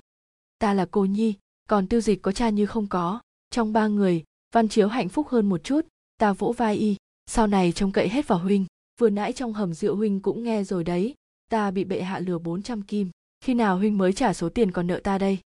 Văn chiếu nhẹ nhàng nói, hay là ta thay muội trả số tiền của bệ hạ nhé? Ta đứng cách xa y. Đừng 400 kim là khoản tiền lớn. Ta chỉ có cách lấy thân báp đáp huynh, không thì chắc chắn không trả nổi đèn lồng trong cung dọi xuống, khiến đôi mắt của văn chiếu sáng ngời, y đùa, hay là muội lấy thân báo đáp đi. Ta cũng cười, được, để ta về tính sinh lễ. Văn chiếu, muội đúng là người mê tiền. Người nói vô tâm kẻ nghe hữu ý, hai chúng ta mải cười đùa, không để ý sắc mặt của tiêu dịch đã lạnh đi từ lúc nào. Hắn nói, ta về trước đây, đi không thèm ngoảnh lại. Văn chiếu hơi luống cuống, để ấy sao thế? Ta dõi theo bóng lưng của tiêu dịch, dường như đã hiểu ra điều gì đó nhưng cũng không chắc chắn lắm. 10. Vì chuyện ban ngày ta gây ra ở học cung, người được gọi là công chúa chủ mẫu ra lệnh cho ta ngày tiếp theo không được đi học nữa trước tiên phạt quỳ tự kiểm điểm một ngày. Buổi sáng tô chỉ vận được một đám người hộ tống đi tới trước mặt ta đắc ý nhìn ta nói đáng. Người xúi dục văn ca ca làm loạn cùng mình giờ gặp báo ứng rồi thấy chưa? Tỷ tỷ nên bỏ ý định đó đi. Văn ca ca có thân phận gì? Còn thân phận của người là gì? Người mà cũng xứng dựa vào huynh ấy ư? Đẳng cấp của nàng ta thấp quá, ta không muốn nói chuyện với nàng ta. Nàng ta ngầm thừa nhận ta không nói gì đồng nghĩa với việc sợ mình, nên tự dưng nhẹ nhàng hơn. Hôm nay hội hoa, chỉ học nửa ngày, chiều ta sẽ đi tiết thanh minh thưởng hoa với văn ca ca, tỷ tỷ không được đi. Thấm thoát đã vào xuân rồi. Sau khi tôi chỉ vận đi, ta bắt đầu ngần ngơ. Ta không cam lòng, từ khi tới nơi này, ta bị số phận đẩy mình đi, hơn nửa thời gian không được làm chủ cuộc đời. Trời cao cho ta cơ hội đầu thai làm người vậy mà lại đầy đọa ta làm thanh quỷ mục. Ta khinh bỉ trời cao. Trong tâm thế đau buồn phẫn nộ, ta đón sinh nhật 18 tuổi, nháy mắt lại một mùa xuân mới đã đến. Một năm qua, trong lớp có rất nhiều thiếu gia tiểu thư tầm 20 cập kê kế nghiệp gia đình, đón chào một lớp học trò mới. Dựa trên tuổi của mình, đáng ra ta cũng được tốt nghiệp, nhưng tô chỉ vẫn không cho. Theo lời nàng ta, không để mắt đến ta một cái là ta đã dụ dỗ văn ca ca của nàng ta đi, vậy nên không cho phép ta tốt nghiệp trước nàng ta ngoài mặt ta không nói gì, nhưng trong lòng thầm chế nhạo, ta cần dụ dỗ văn ca ca của ngươi ư. Chính y cũng không nhớ rõ bản thân đã lôi kéo ta uống bao nhiêu rượu rồi kìa. Ai mà ngờ được, nhân vật nổi tiếng khắp kinh đô, văn chiếu công tử, sau lưng lại là tên bợm rượu, đã thế tử lượng ngày càng cao. Bây giờ cả ta và tiêu dịch cộng lại cũng không uống lại y. Sau khi đi học ta và tiêu dịch vẫn ngồi cùng bàn, năm ngoái bị võ đế nhắc nhở, hắn không dám ngủ nữa. Dẫu vậy cũng không ngăn cản được thú vui của hắn. Trước giờ lên lớp hắn dựa lên người ta, lấy ta làm gối vô cùng tự nhiên. Ta đang viết chữ, thì bất thình lình bị hắn đụng một cái. Đầu bút trên giấy kéo ra một vết mực dài, thế là tờ giấy ấy không dùng được nữa. Tiêu dịch, ta liếc trộm tiên sinh đang chỉ tay phía trước, nghiến răng thấp giọng nói, huynh muốn chết đấy à? Qua một năm bên nhau, chúng ta nói chuyện ngày càng tự nhiên, lúc không có ai chuyện gì cũng dám nói. Hắn bị ảnh hưởng tính cách cởi mở của ta, và văn chiếu rất nhiều, hơn nữa, cái đám bị ta đe dọa kia cũng không dám làm phiền hắn nữa mà tụi nhóc con mới tới kia, chúng nó còn tỏ ra sùng bái hắn, nhất là đôi mắt của hắn. Chuyện này cũng do ta mà ra cả, lợi dụng dư luận, cả đêm ta ngồi viết tiểu thuyết giấu tên tên là thiên thần hạ phàm nào, đó, hóa thành hoàng tử, giải cứu chúng sinh, rồi bảo văn chiếu lén, mang ra mấy nơi sầm uất, bỏ tiền mua đứt mấy tiên sinh kể chuyện, để họ kể không ngớt miệng. Dù trong sách không chỉ mặt gọi tên, nhưng thiên thần làm điên đảo chúng sinh kia, có một đôi mắt màu hổ phách dị thường cuốn sách được truyền bá rộng rãi trong dân gian, hình tượng của tiêu dịch nhanh chóng thay đổi trong mắt người dân. Đám nhóc con này chắc chắn cũng được nghe kể. Hơn nữa thiếu niên thích tưởng tượng, nên gặp tiêu dịch rất dễ lấy hắn ra làm hình tượng cho tưởng tượng bay xa. Đặc biệt là hôm trước, ta vừa tới lớp ngồi vào chỗ mình thì một tiểu cô nương, nhà lễ bộ thượng thư cầm một hộp điểm tâm tinh xảo đỏ mặt đi tới trước mặt tiêu dịch, nhẹ nhàng hành lễ. Cửu điện hạ, đây là điểm tâm do chính tay ta làm, mời người nếm thử. Ngờ đâu tiêu dịch từ chối con bé xách vái chạy đi. Tiêu dịch. Hắn cong mày cầm hộp điểm tâm lên định ném ra ngoài cửa sổ. Ta vội vàng cướp lấy. Dẫu sao cũng là tấm lòng của người ta. Lãng phí là có tội. Huynh không ăn thì ta ăn. Hắn nói, không phải mỗi thích ăn đồ ngọt à? Vậy cũng không được lãng phí. Điểm tâm này nhìn thôi đã thấy đắt tiền rồi. Chuyện cũ nhắc tới đây thôi. Quay lại chuyện giấy của ta bị làm bẩn. Tiêu dịch, huynh muốn chết đấy à? Hắn nghe ta đe dọa thì vô lại mỉm cười, ánh mặt trời bao phủ khuôn mặt dạng người của hắn. Trên khuôn mặt trắng nõn là môi mỏng đỏ thẫm, đôi mắt màu hồ phách, tựa như rơi vào kim vụn. Ta bị sắc đẹp ấy mê hoặc, vội vàng quay mặt đi nén lại chút tâm tư đang nhộn nhạo trong lòng, quyết định tha thứ cho hắn. Để che giấu sự ngượng ngùng không ai nhìn ra kia, ta mở sách tiên sinh mới phát ra. Là một tập thơ, yêu cầu đọc diễn cảm và thuộc lòng cả bài văn. Ta tiện tay lật một trang sách, thấy bài thơ vịnh mai người viết thơ cẩu thả quá, câu chết mai gửi giang bắc. Chữ chết viết sai rồi, thiếu một nét, ta nói với tiêu dịch, sau đó cầm bút viết thêm lên trên. Tiếng ta không lớn, nhưng vừa nói xong thì cả lớp im bặt.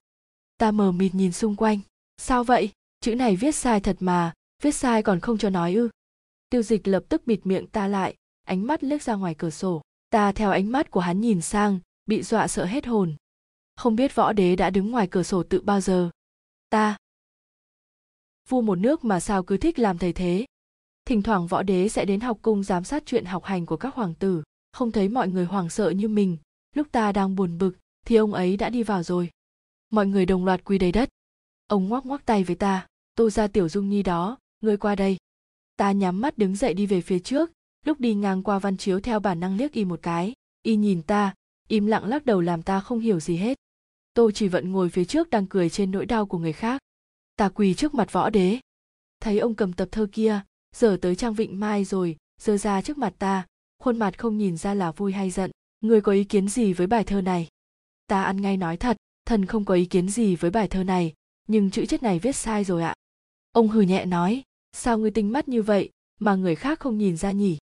Chuyện đó sao thần biết được ạ? Tao án thầm, người khác cũng. Ta gập sách lại xem bìa sách, chỉ vào tên tác giả trên đó hỏi, bệ hạ vị xương cư sĩ này chính là ngài ạ. Ta đoán đúng rồi. Cái này không trách xã hội được.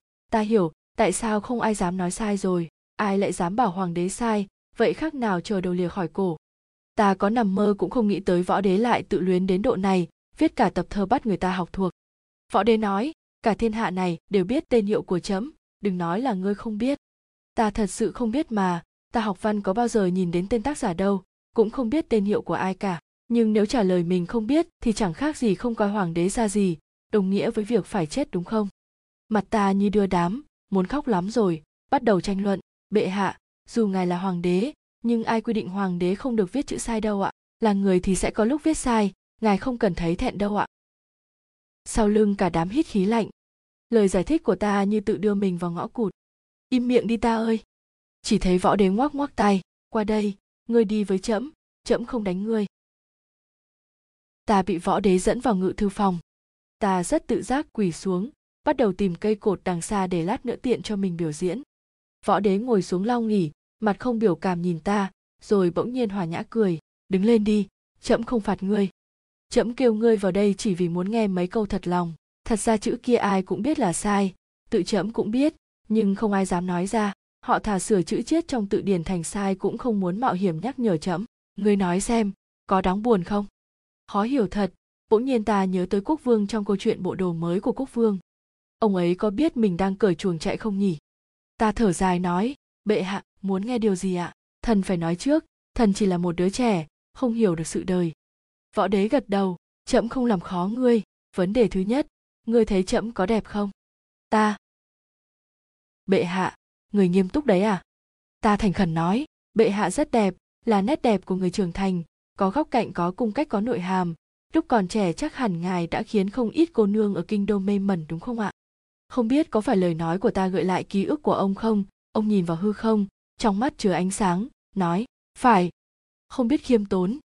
Vấn đề thứ hai ông nói trẫm đã ngoài 50, sức khỏe ngày càng yếu. Các đại thần thúc giục trẫm sớm ngày lập thái tử. Ngươi ở học cung học cùng các hoàng tử hơn một năm rồi. Theo góc nhìn của ngươi trẫm lập ai thì tốt nếu vấn đề thứ nhất chỉ để khởi động, thì vấn đề thứ hai đơn giản là muốn giết chết ta. Ta quỳ xuống dập đầu. Bệ hạ, trong phim ảnh tiểu thuyết, thì vấn đề này là vấn đề mất mạng.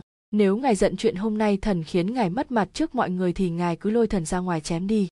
Trẫm thật lòng hỏi ngươi. Ta cũng thật lòng. Thần chỉ là một nữ tử thấp bé. Sao có thể nói chuyện quốc gia đại sự? Tiểu dung nhi đang khiêm tốn đấy ư?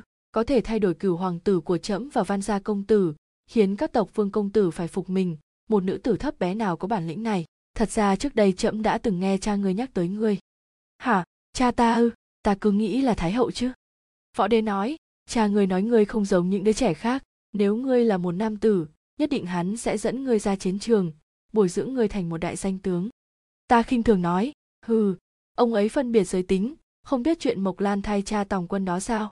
Không phải, vì mẫu thân ngươi khi ở bên hắn đã phải trải qua bao đao kiếm, khắp người toàn là vết thương hắn không muốn ngươi giống như mẫu thân mình. Hắn nói nữ nhi không như nam tử, nữ nhi phải được cưng chiều. Mỗi lần hắn xuất trình mẫu thân ngươi đều lo lắng. Lúc hắn mới lên làm đại tướng quân, khi uống rượu cùng trẫm đã nói như vậy, lúc ấy vẫn chưa có ngươi. Hắn nói cuối cùng cũng có thể cho phu nhân một câu trả lời. Nam nhi chinh chiến bốn phương, không phải vì thiên hạ thái bình, để nữ nhân khắp non sông này không phải lo lắng như mẫu thân ngươi sao. Hắn phải về nhà chiều chuộng vợ con, để mẫu thân ngươi chết trong tình yêu và sự nuông chiều mũi ta đau xót, kiềm chế lắm mới không rơi lệ. Nhưng rồi ông ấy vẫn lấy trưởng công chúa đó thôi, thần sẽ không tha thứ cho ông ấy, bệ hạ không cần giải thích cho ông. Trưởng công chúa, hai.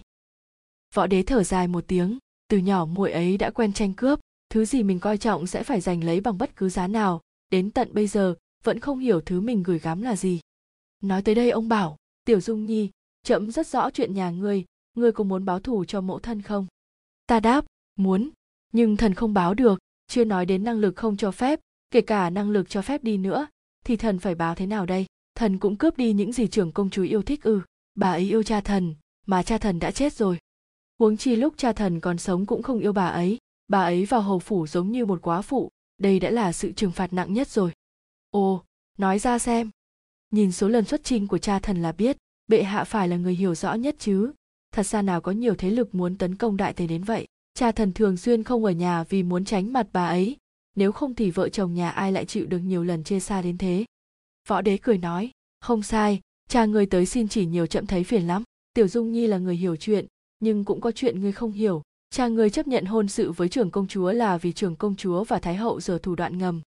Ngươi còn nhỏ, có những chuyện không cần biết, chỉ cần biết rằng cha ngươi năm ấy cũng là thân bất do kỳ chuyện này ta đã lờ mờ đoán ra, nhưng vẫn không muốn tha thứ cho cha mình chuyện gì cũng có cách của nó, cứ kiên định thì sẽ chống lại được thôi. Nhưng ông ấy không làm thế, ông ấy chọn đi vào khuôn khổ. Nên ta sẽ không tha thứ cho ông. Còn tô chỉ vận thì sao? Võ đế hỏi. Ngươi không hận nó ư? Con bé cướp thứ vốn thuộc về ngươi. Theo trẫm biết, nó rất thích văn chiếu. Chưa tới hai năm nữa thái hậu sẽ xin trẫm gả nó cho văn chiếu. Tim ta hơi nhói, hỏi, bệ hạ sẽ gả sao? Ngươi muốn trẫm gả không? Ta suy nghĩ, không biết nên trả lời thế nào võ đế lại hỏi, không phải ngươi cũng thích văn chiếu đấy chứ? Ta suy nghĩ, vẫn không biết nên trả lời thế nào. Khoảnh khắc ấy trước mắt chợt hiện lên hình bóng của tiêu dịch, là bóng hình hắn đứng trong gió xuân mỉm cười với ta. Hay ngươi thích tiểu cửu? Võ đế nói. Ta. Ngươi không phát hiện ra tiểu cửu có ý với ngươi ư? Giờ phút này ta mới ý thức được hoàng đế chính là hoàng đế, sợ rằng nhất cử nhất động của đám nhóc chúng ta không chạy thoát nổi cặp mắt sáng bén của ngài. Ta dứt khoát trả lời, thần chưa nghĩ kỹ ta biết văn chiếu có tình cảm với ta, đương nhiên cũng biết tâm tư của tiêu dịch, nhưng dù ta chọn ai trong số hai người họ cũng sẽ bị giam cầm trong đại viện kín cổng cao tường hoặc trong cái thâm cung chật hẹp này. Sau đó gặp phải rất nhiều trưởng công chúa và tô chỉ vận, cả đời tranh đấu không ngừng, đó không phải là điều ta mong muốn. Ta là một người ích kỷ, so với hai người họ, ta yêu tự do hơn. Nhưng bệ hạ này, ngài chia cho cửu điện hạ chút tình thương của người cha đi, đừng để ngài ấy giống như thần hôm nay cần tình thân cũng không biết phải đòi ai. Dẫu gì tình thân, rất quan trọng với sự phát triển tâm lý của thiếu niên. Võ đế nghe vậy vỗ vào tay vị long ỉ, nói, cuối cùng ngươi vẫn chỉ là một đứa trẻ. Phải biết sinh ra trong hoàng gia thì càng không dễ dàng. Tiểu dung nhi, ngươi phải học được cách nhìn nhận mọi chuyện không chỉ nhìn về bề ngoài, có lúc lạnh nhạt bên ngoài cũng chính là đang bảo vệ, hiểu chưa? Ta cứ hiểu cái không? Ông hít sâu một hơi, vậy theo ngươi nói, đôi mắt của tiểu cửu cũng không phải do trời sinh đã vậy mà là trong lúc mẫu thân, mang thai đã bị hạ độc. Những chuyện như vậy đời này trẫm trải qua quá nhiều rồi, cũng thấy mệt rồi. Nước trong cung đình còn sâu hơn ngươi tưởng nhiều. Ngươi biết thái hậu cũng không phải sinh mẫu của trẫm đúng không? Sinh mẫu của trẫm cũng như vân tần vậy. Sau này thái hậu không có con mới thu nhận trẫm về nuôi dưỡng. Nếu không người ngồi trên long nghỉ hôm nay chưa chắc đã là trẫm. Mẫu tộc của thái hậu phần lớn là những người quyền cao chức trọng trong triều. Thế lực gia tộc ăn sâu vào dễ, không dễ gì động vào được lúc trẫm mới lên ngôi không khác gì con rối trong tay họ. Đến tận hôm nay vẫn chưa diệt trừ hoàn toàn được, trẫm vẫn bị họ hạn chế, ngay đến. Nói đến đây ông dừng lại một lúc, đôi mắt che giấu muộn phiền, tay gác trên long ỉ bỗng nhiên nắm chặt, gân xanh nổi lên. Ông nói, đến người trẫm yêu cũng không bảo vệ được. Từ đó trở đi trẫm đã hiểu, trên đời này bất cứ ai cũng có thể sống một đời tự do với người mình yêu, chỉ duy hoàng đế không thể, vì hoàng đế một khi đã ngồi lên long ỉ hắn đã không còn là mình nữa hắn là thần của muôn dân, hắn phải chôn sâu những tình cảm trong máu thịt, không được để người khác biết mình thích thứ gì. Yêu thích cũng như cái chuôi, có cơ hội là sẽ bị lợi dụng, bị tất cả mọi người nhìn chăm chăm bình thường các ngươi chơi một món đồ chơi tiên sinh sẽ sợ các ngươi làm mất, khi đặt trên người chấm, sẽ càng bị phóng đại ra nhiều lần. Một món đồ hoặc một người, một khi chấm đã biểu hiện ra là thích dù chỉ một chút, nó sẽ trở thành mục tiêu công kích, nó sẽ bị mọi người để ý kỹ, bị phê phán, chỉ cần sai một ly thôi sẽ là vạn kiếp bất phục. Hoàng đế có trong tay quyền lực lớn nhất trên đời, nhưng lại chỉ được dùng nó để bảo vệ người trong thiên hạ, chỉ duy nhất không thể bảo vệ được người trong tim mình. Chẳng trách ông giấu một hầm rượu trong lãnh cung. Cởi long bào xuống, trước tiên ông cũng là một con người. Nếu không phải thật sự không có ai để tâm sự, việc gì phải giải bày với một đứa trẻ là ta? Từ đó trở đi trẫm thầm hạ quyết tâm, quyết không để con cháu đời sau của mình dẫm lên vết xe đổ của trẫm tiểu cửu rất giống trẫm nên ngoài mặt trẫm chỉ đành thờ ơ với nó. Ta gật đầu, đã hiểu. Võ đế nghiêng người hỏi ta, trẫm đối xử với ngươi chân thành đến mức này, vẫn không đổi được một lời thật lòng của ngươi ư. Ngươi thấy trong số các hoàng tử, trẫm nên lập ai làm chữ quân? Ta ngẩng đầu lên nhìn ông, thần không biết. Nhưng khi khó chọn lựa, thần thích tung đồng xu, giao cho trời định đoạt. Võ đế cân nhắc gật đầu, chợt nói nói tới đồng xu, ngươi vẫn thiếu trẫm 400 kim, định bao giờ mới trả? Ta muốn tự vào miệng mình, tự dưng nhắc tới tiền nong làm gì cơ chứ? Võ đế nói, không trả cũng được, nói cho trẫm nghe về kế hoạch gây dựng sự nghiệp của ngươi đi. Năm ngoái trẫm ở hầm rượu chưa nghe được hết, nếu được, trẫm còn có thể cho ngươi thêm 400 kim, làm tiền vốn gì đó mà ngươi nói ấy. Trời ơi đất hỡi, cuối cùng ngài đã mở mắt rồi đấy ư. Ta mừng rơi nước mắt, bệ hạ, ngài cũng thiếu tiền ạ. À? bệ hạ như đinh đóng cột, ai mà chẳng có thù với tiền tiếp theo ta dùng cả tiếng đồng hồ để nói với ông về kế hoạch làm giàu. Bệ hạ có biết lẩu không? Cuối cùng ta và võ đế làm ăn chung, ông góp vốn sau lưng ta và giúp đỡ về mặt mạng lưới giao thiệp, để ta mạnh tay mà làm. Cuối năm chia lợi nhuận, ông bảy ta ba. Nhưng thương vụ này phải giữ bí mật, ông biết ta biết. Ta đã nhìn ông với con mắt hoàn toàn khác, ông không phải bệ hạ, ông chắc chắn là chúa cứu thế, là thần tài. Ta chúc ông phúc như biển đông, thọ hơn nam sơn. Ta vẫn còn một điều kiện, bệ hạ nếu trường công chúa muốn cả thần đi, hy vọng ngài có thể giúp thần ngăn cản. Hạnh phúc của thần phải do thần nắm giữ.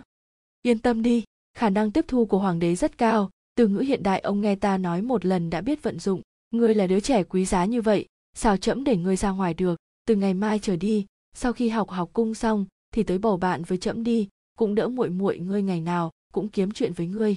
Sao ta nghe câu này lại có chỗ nào không đúng? Ta lui về sau một bước, thận trọng nhìn ông.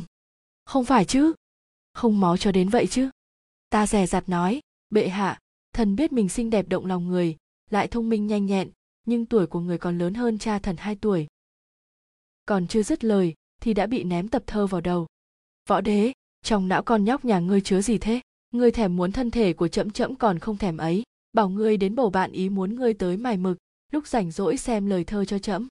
lần này, ta cam tâm tình nguyện nằm xuống vái lạy tiểu dung tạ trùng long ân hôm nay là ngày vui nhất đời ta ta nhảy múa ra khỏi ngự thư phòng. Tiêu dịch và văn chiếu chờ sẵn ở khúc quanh.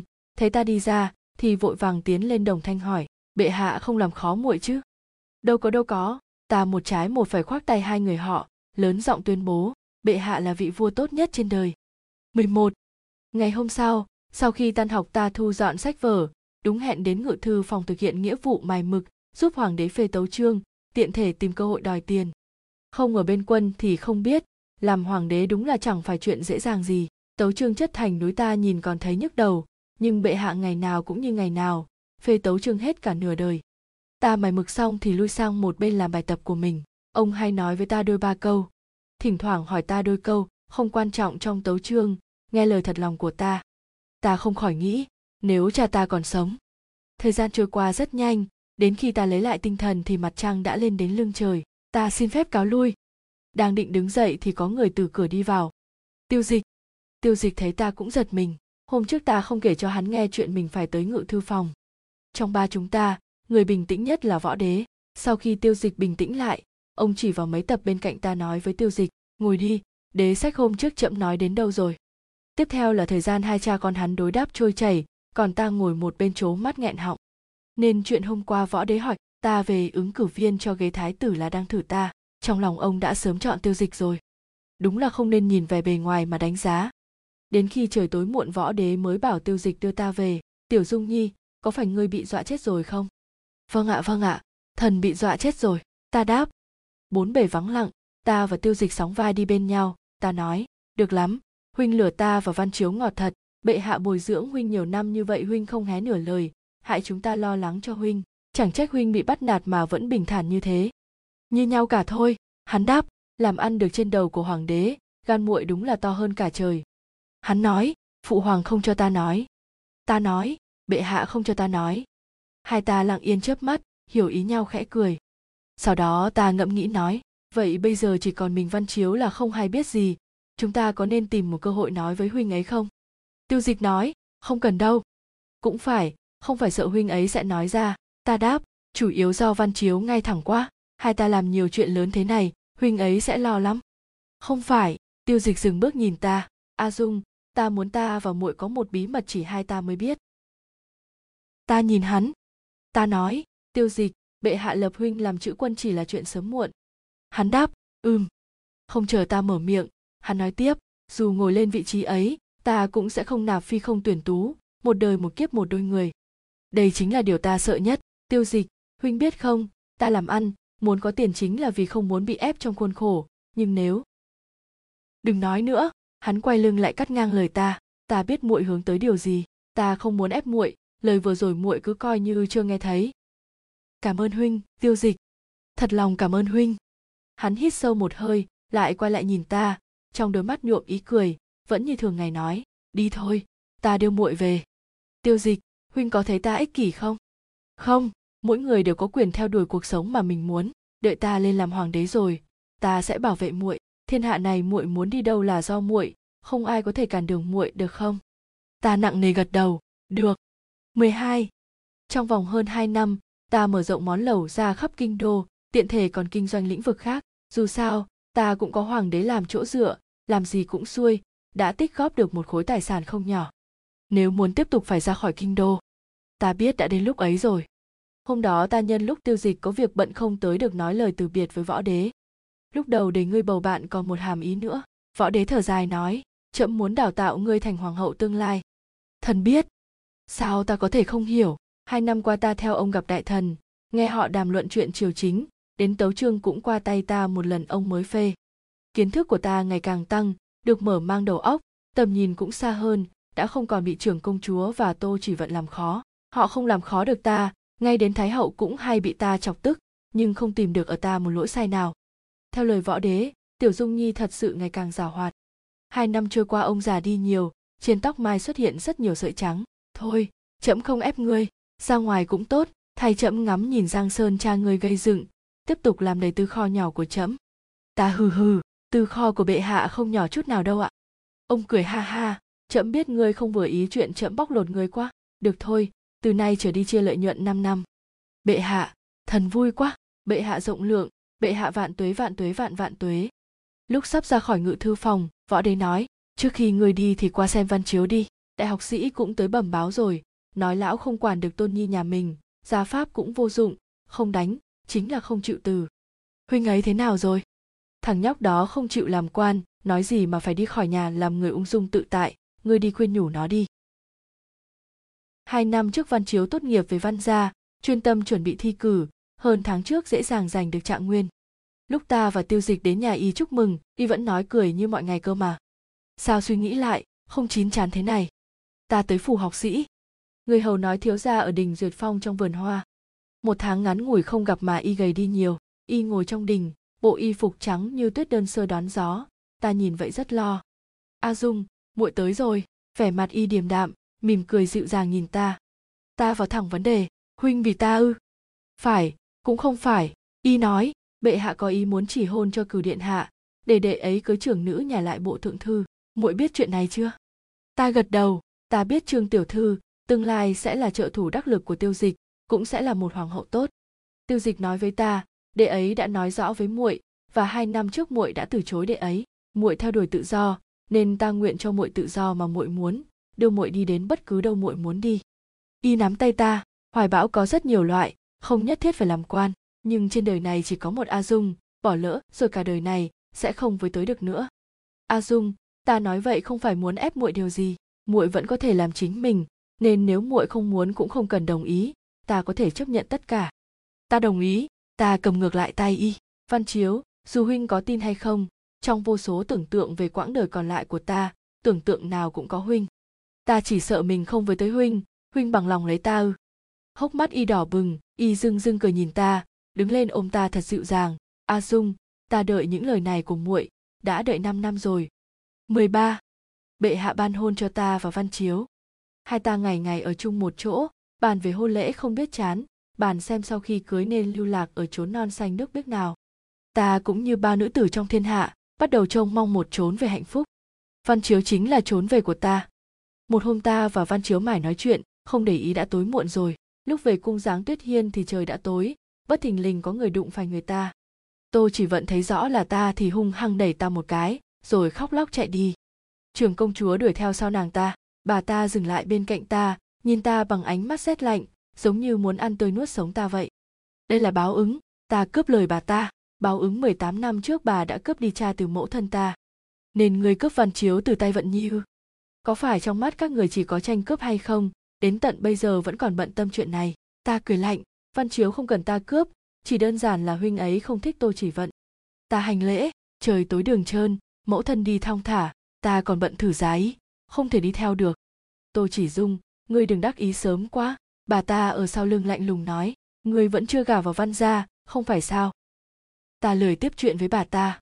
Nhưng ta đã đánh giá cao mẹ con họ, ta cứ nghĩ họ sẽ không đến nỗi khốn nạn như thế.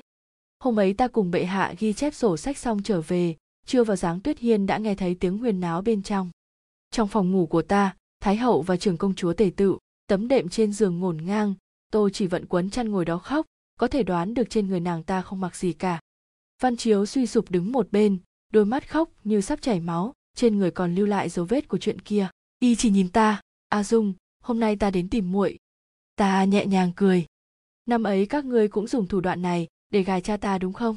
Ta nói với thái hậu và trưởng công chúa, bội phục bội phục. Tô chỉ vận, ngươi thắng rồi, ta rút lui. Người ngu ngốc đến nỗi ta muốn bật cười, ta nói 14. lúc tiêu dịch biết chuyện đã là ba ngày sau, gần đây hắn đang chuẩn bị sắc phong nên hết sức bận rộn. A dung, có cần? Không cần. Hắn không tin được nhìn ta. Muội nuốt trôi được cục tức này ư? Không thì biết làm thế nào tầm mắt ta từ đầu gối ngước lên nhìn hắn, không thì huynh muốn văn chiếu phải làm sao? Cả huynh và ta đều hiểu rõ tính cách của huynh ấy. Huynh ấy, vì ta có thể buông xuống vị trí con cháu sĩ tộc, tiền đồ sán lạ nói buông là buông, nếu ta đòi một lời giải thích, huynh nghĩ huynh ấy sẽ không cho ta sao? Nhưng tiêu dịch à ta không làm thế được, ta sẽ ép chết huynh ấy mất, ta sẽ ép chết huynh ấy mất. Đôi mắt tiêu dịch thoáng sâu xa, hắn nhìn ta thật lâu, đưa tay về phía ta, cách khoảng không ôm lấy ta, hắn xoa đầu ta nói khóc đi, a dung, khóc một trận thật lớn, ta vĩnh viễn sẽ đứng sau lưng muội. Trạng vạng trời đổ mưa, sau khi bình tĩnh lại, ta ra ngoài, thì thấy văn chiếu đã đứng chờ từ bao giờ? Năm năm trước, lần đầu ta và y gặp nhau trời cũng đổ cơn mưa, có lẽ, ông trời không muốn thấy ta và y bình yên mà sống, mở đầu và hồi kết. Dẫu sao trong chúng ta bắt buộc phải có một người thảm hại không trốn dung thân. Không phải ta, thì là y. Ta che dù trên đỉnh đầu y tựa như năm ấy y chở che cho ta vậy. Trên mặt y không có một tia máu. Đi thôi, bàn tay gầy gò của y nắm lấy tay ta, y dùng toàn bộ sức lực nói, a dung, ta đưa muội đi. Huynh cưới tô chỉ vận đi, văn chiếu, ta nói. Y chợt dừng lại. Trừ huynh ra, muội ấy cũng không gả cho ai được nữa. Trong cái thời đại này, trinh tiết của phụ nữ còn quan trọng hơn cả mạng sống. Hơn nữa, nếu huynh không cưới muội ấy, thái hậu nhất định sẽ không buông tha. Chúng ta cứ đi như vậy tổ phụ của huynh, phụ mẫu của huynh, người thân của huynh biết phải làm sao, tương lai của huynh phải làm thế nào. Giọng y khàn khàn, những điều ấy muội không cần bận tâm, muội chỉ cần nói có muốn đi cùng ta không? Hôn lễ đã có sẵn rồi, huynh mặc hỉ phục rất đẹp, nó tôn vẻ đẹp của huynh lắm, có điều đừng để bản thân gầy thêm nữa. A dung. Cứ vậy đi, được không? Huynh cưới tô chỉ vận đây là chuyện cuối cùng ta yêu cầu huynh làm cho ta. Nói xong, ta xoay người. Ta ném cây dù đi để mặc mưa như chút quất vào người, như vậy y sẽ không phát hiện ra rằng ta đang khóc. Văn chiếu ở sau lưng gọi ta hết lần này đến lần khác, tôi chỉ dung, ta hận ngươi ngươi nhất định phải sống tỉnh táo như vậy sao? Ta hận ngươi. Ta coi như không nghe thấy. Trước đây từng có người nắm tay ta, bà nói, a dung, sau này khi con lớn khôn rồi, hãy tìm một người bình thường, xấu chút cũng được, nghèo cũng chẳng sao. Quan trọng nhất là con một lòng yêu người ấy người ấy cũng một lòng yêu con hai con sống dưới mái nhà tranh cơm no áo ấm là đủ cứ bình bình đạm đạm sống qua một đời nếu có thể ai mà không muốn bình bình đạm đạm sống qua một đời cơ chứ chiều vũ ngày 11 tháng 5 năm 34, ta 20 tuổi, giàu có một phương, một thân một mình. Ba tháng sau, Văn Chiếu và Tô chỉ vận cử hành hôn lễ long trọng, từ ấy ta cố ý tránh mặt Văn Chiếu. Ta ở lại kinh đô điên cuồng kiếm tiền, thành cỗ máy kiếm tiền không cảm xúc. Trước ngày sắc phong và đại hôn của tiêu dịch vào năm sau, một trận ôn dịch đã phá vỡ cuộc sống yên bình của tất cả mọi người. Trong lúc nhân tâm hốt hoảng, người người tự nguy. Trong cung có rất nhiều người bị lây nhiễm, trừ những cung nữ nội thị còn có cả trường công chúa. Và tiêu dịch. 15. Vị ương cung đóng cửa kín mít, họ không cho ta vào, nói là phụng theo phân phó của thái tử, chỉ cho phép ta đứng ở cửa cung xem xét. Ta nhân lúc đêm khuya trèo qua cửa sổ phòng ngủ tiêu dịch. Tiêu dịch nằm trên giường bệnh, toàn thân thối giữa không còn mảnh da nào lành lặn, họ đã không cho hắn soi gương từ rất lâu rồi. Hắn thấy ta thì rất tức giận, nhưng ngay đến sức ngồi dậy gõ đầu ta cũng không có. Tô chỉ dung, muội không muốn sống nữa đúng không? Không biết bệnh này lây được sao? Cút ra ngoài mau. Ta ôm chặt hắn vào lòng. Ta nói, tiêu dịch, huynh là tên khốn, huynh mau khỏe lại cho ta, ta vẫn chờ ngày huynh làm hoàng đế. Huynh đã đồng ý với ta sẽ để ta dựa vào, cáo mượn oai hùm ỷ thế hiếp người cơ mà. Ta không đi đâu hết, ta sẽ không đi đâu cả, ta sẽ ở lại chăm sóc huynh, chờ huynh khỏe rồi, ta sẽ làm hoàng hậu của huynh ta bảo văn chiếu để huynh ấy làm thừa tướng. Ba người chúng ta sẽ giống như trước đây là tổ hợp ba hiệp khách ở kinh đô này. Chúng ta còn lén trèo lên nóc nhà uống rượu được không? Chỉ cần huynh khỏe lại chỉ cần huynh khỏe lại thôi. Tên gì mà phá? Muội không biết đấy thôi. Ta và văn chiếu đã lén chê cái tên này rất nhiều lần. Hắn yếu ớt nói. Ta nín khóc bật cười. A dung muội có thể nói tiếng thích ta không? Hắn nói ta thích muội lâu đến vậy, lần nào cũng là ta nói thích, muội có thể nói với ta một lần một lần thôi cũng được, chỉ cần muội nói là ta sẽ khỏe lên ngay. Ta thích huynh, ta thích huynh, ta nói ngay, tiêu dịch, ta thích huynh, ta yêu huynh, ta yêu huynh, ta yêu huynh. Hắn vui vẻ cười, lưu luyến không thôi nhìn ta, nhẹ nhàng nói, a dung, nếu có nếu có kiếp sau. Hắn chết trong lòng ta. Đôi mắt màu hổ phách sâu thăm thẳm kia sẽ không bao giờ mở ra nữa. 16. Cái chết của tiêu dịch là đả kích lớn nhất với võ đế. Những năm qua ông đã bị bệnh triền miên, nằm trên giường bệnh nhiều ngày, lúc đầu còn có thể miễn cưỡng chịu đựng, nhưng tiêu dịch vừa chết, ông hoàn toàn toàn sụp đổ. Ta rất sợ sinh ly tử biệt. Lúc họ nói bệ hạ triệu kiến ta, ta không dám đi. Ông bệnh tật nằm đó, xương cốt rã rời, dung nhan khô héo, thành dáng vẻ ta không nhận ra được. Chỉ có đôi mắt vẫn sáng ngời như thế, tiểu dung nhi, cuối cùng ngươi cũng chịu đến thăm trẫm. Ông chống người ngồi dậy, chỉ vào chiếc ghế đầu bên mép giường bảo ta ngồi xuống, sau đó đuổi tất cả mọi người ra ngoài. Lâu lắm rồi không được nói chuyện riêng với tiểu dung nhi. Ta nắm đôi bàn tay nhăn nheo của ông, bệ hạ muốn nói gì với tiểu dung nhi? Trẫm vẫn muốn hỏi ngươi vấn đề năm xưa. Ông nhìn ta chằm chằm, lần này ngươi phải nghiêm túc trả lời. Theo góc nhìn của ngươi, sau tiểu cửu, trẫm nên lập ai làm thái tử? Bệ hạ. Ông siết tay ta không cho ta quỳ đừng vội ngươi cứ từ từ suy nghĩ. Ông giả hoạt cười, giữa hai lông mày hiện lên mấy phần trẻ con. Đám đại thần kia ngày nào cũng vì chuyện chấm sẽ phong ai làm thái tử mà tranh nhau sứt đầu mè chán. Nếu biết thái tử do một tiểu cô nương tiện tay chọn, chắc chắn sẽ tức lắm, sẽ oán trách trẫm tùy hứng quá. Đừng quan tâm đến họ trẫm muốn tùy hứng một lần. Tiểu dung nhi ngươi đã nghĩ xong chưa? Nghĩ xong thì lấy chiếu thư dưới gối ra giúp trẫm ta vâng lời mở chiếu thư ra trước mặt ông, chấm bút mực đặt vào tay ông bệ hạ, thần nghĩ xong rồi, thần chọn thất hoàng tử tiêu hành. Cho trẫm nghe lý do. Tuy thất hoàng tử không có hậu thuẫn lớn, nhưng là người hết lòng, tính tình lương thiện, không làm được một hoàng đế vai gấu lưng hùm, chỉ cần làm một thiên tử bảo vệ biên cương, ổn định xã tắc, vậy là đủ. Rất tốt, ông hạ bút lên chiếu thư, nắm tay ta thật chặt. Tiểu dung nhi, ngươi có biết tại sao trẫm lại hỏi ngươi chuyện này không? Biết ạ. Ta lấy một tờ thánh chỉ khác ra, quỳ trước mặt ông đưa thánh chỉ dơ cao lên đỉnh đầu, trầm giọng nói, thần nữ cả gan xin bệ hạ ban hôn cho thần nữ và thất hoàng tử tiêu hành. Thần nữ nhất định sẽ phụ tá thất điện hạ, bảo vệ cơ nghiệp trăm năm của đại tề, có sướng cùng sướng, có khổ cùng khổ. Đứa trẻ ngoan, võ đế kinh ngạc rơi lệ, tiểu dung nhi, ngươi đúng là đứa trẻ ngoan, làm khổ ngươi rồi.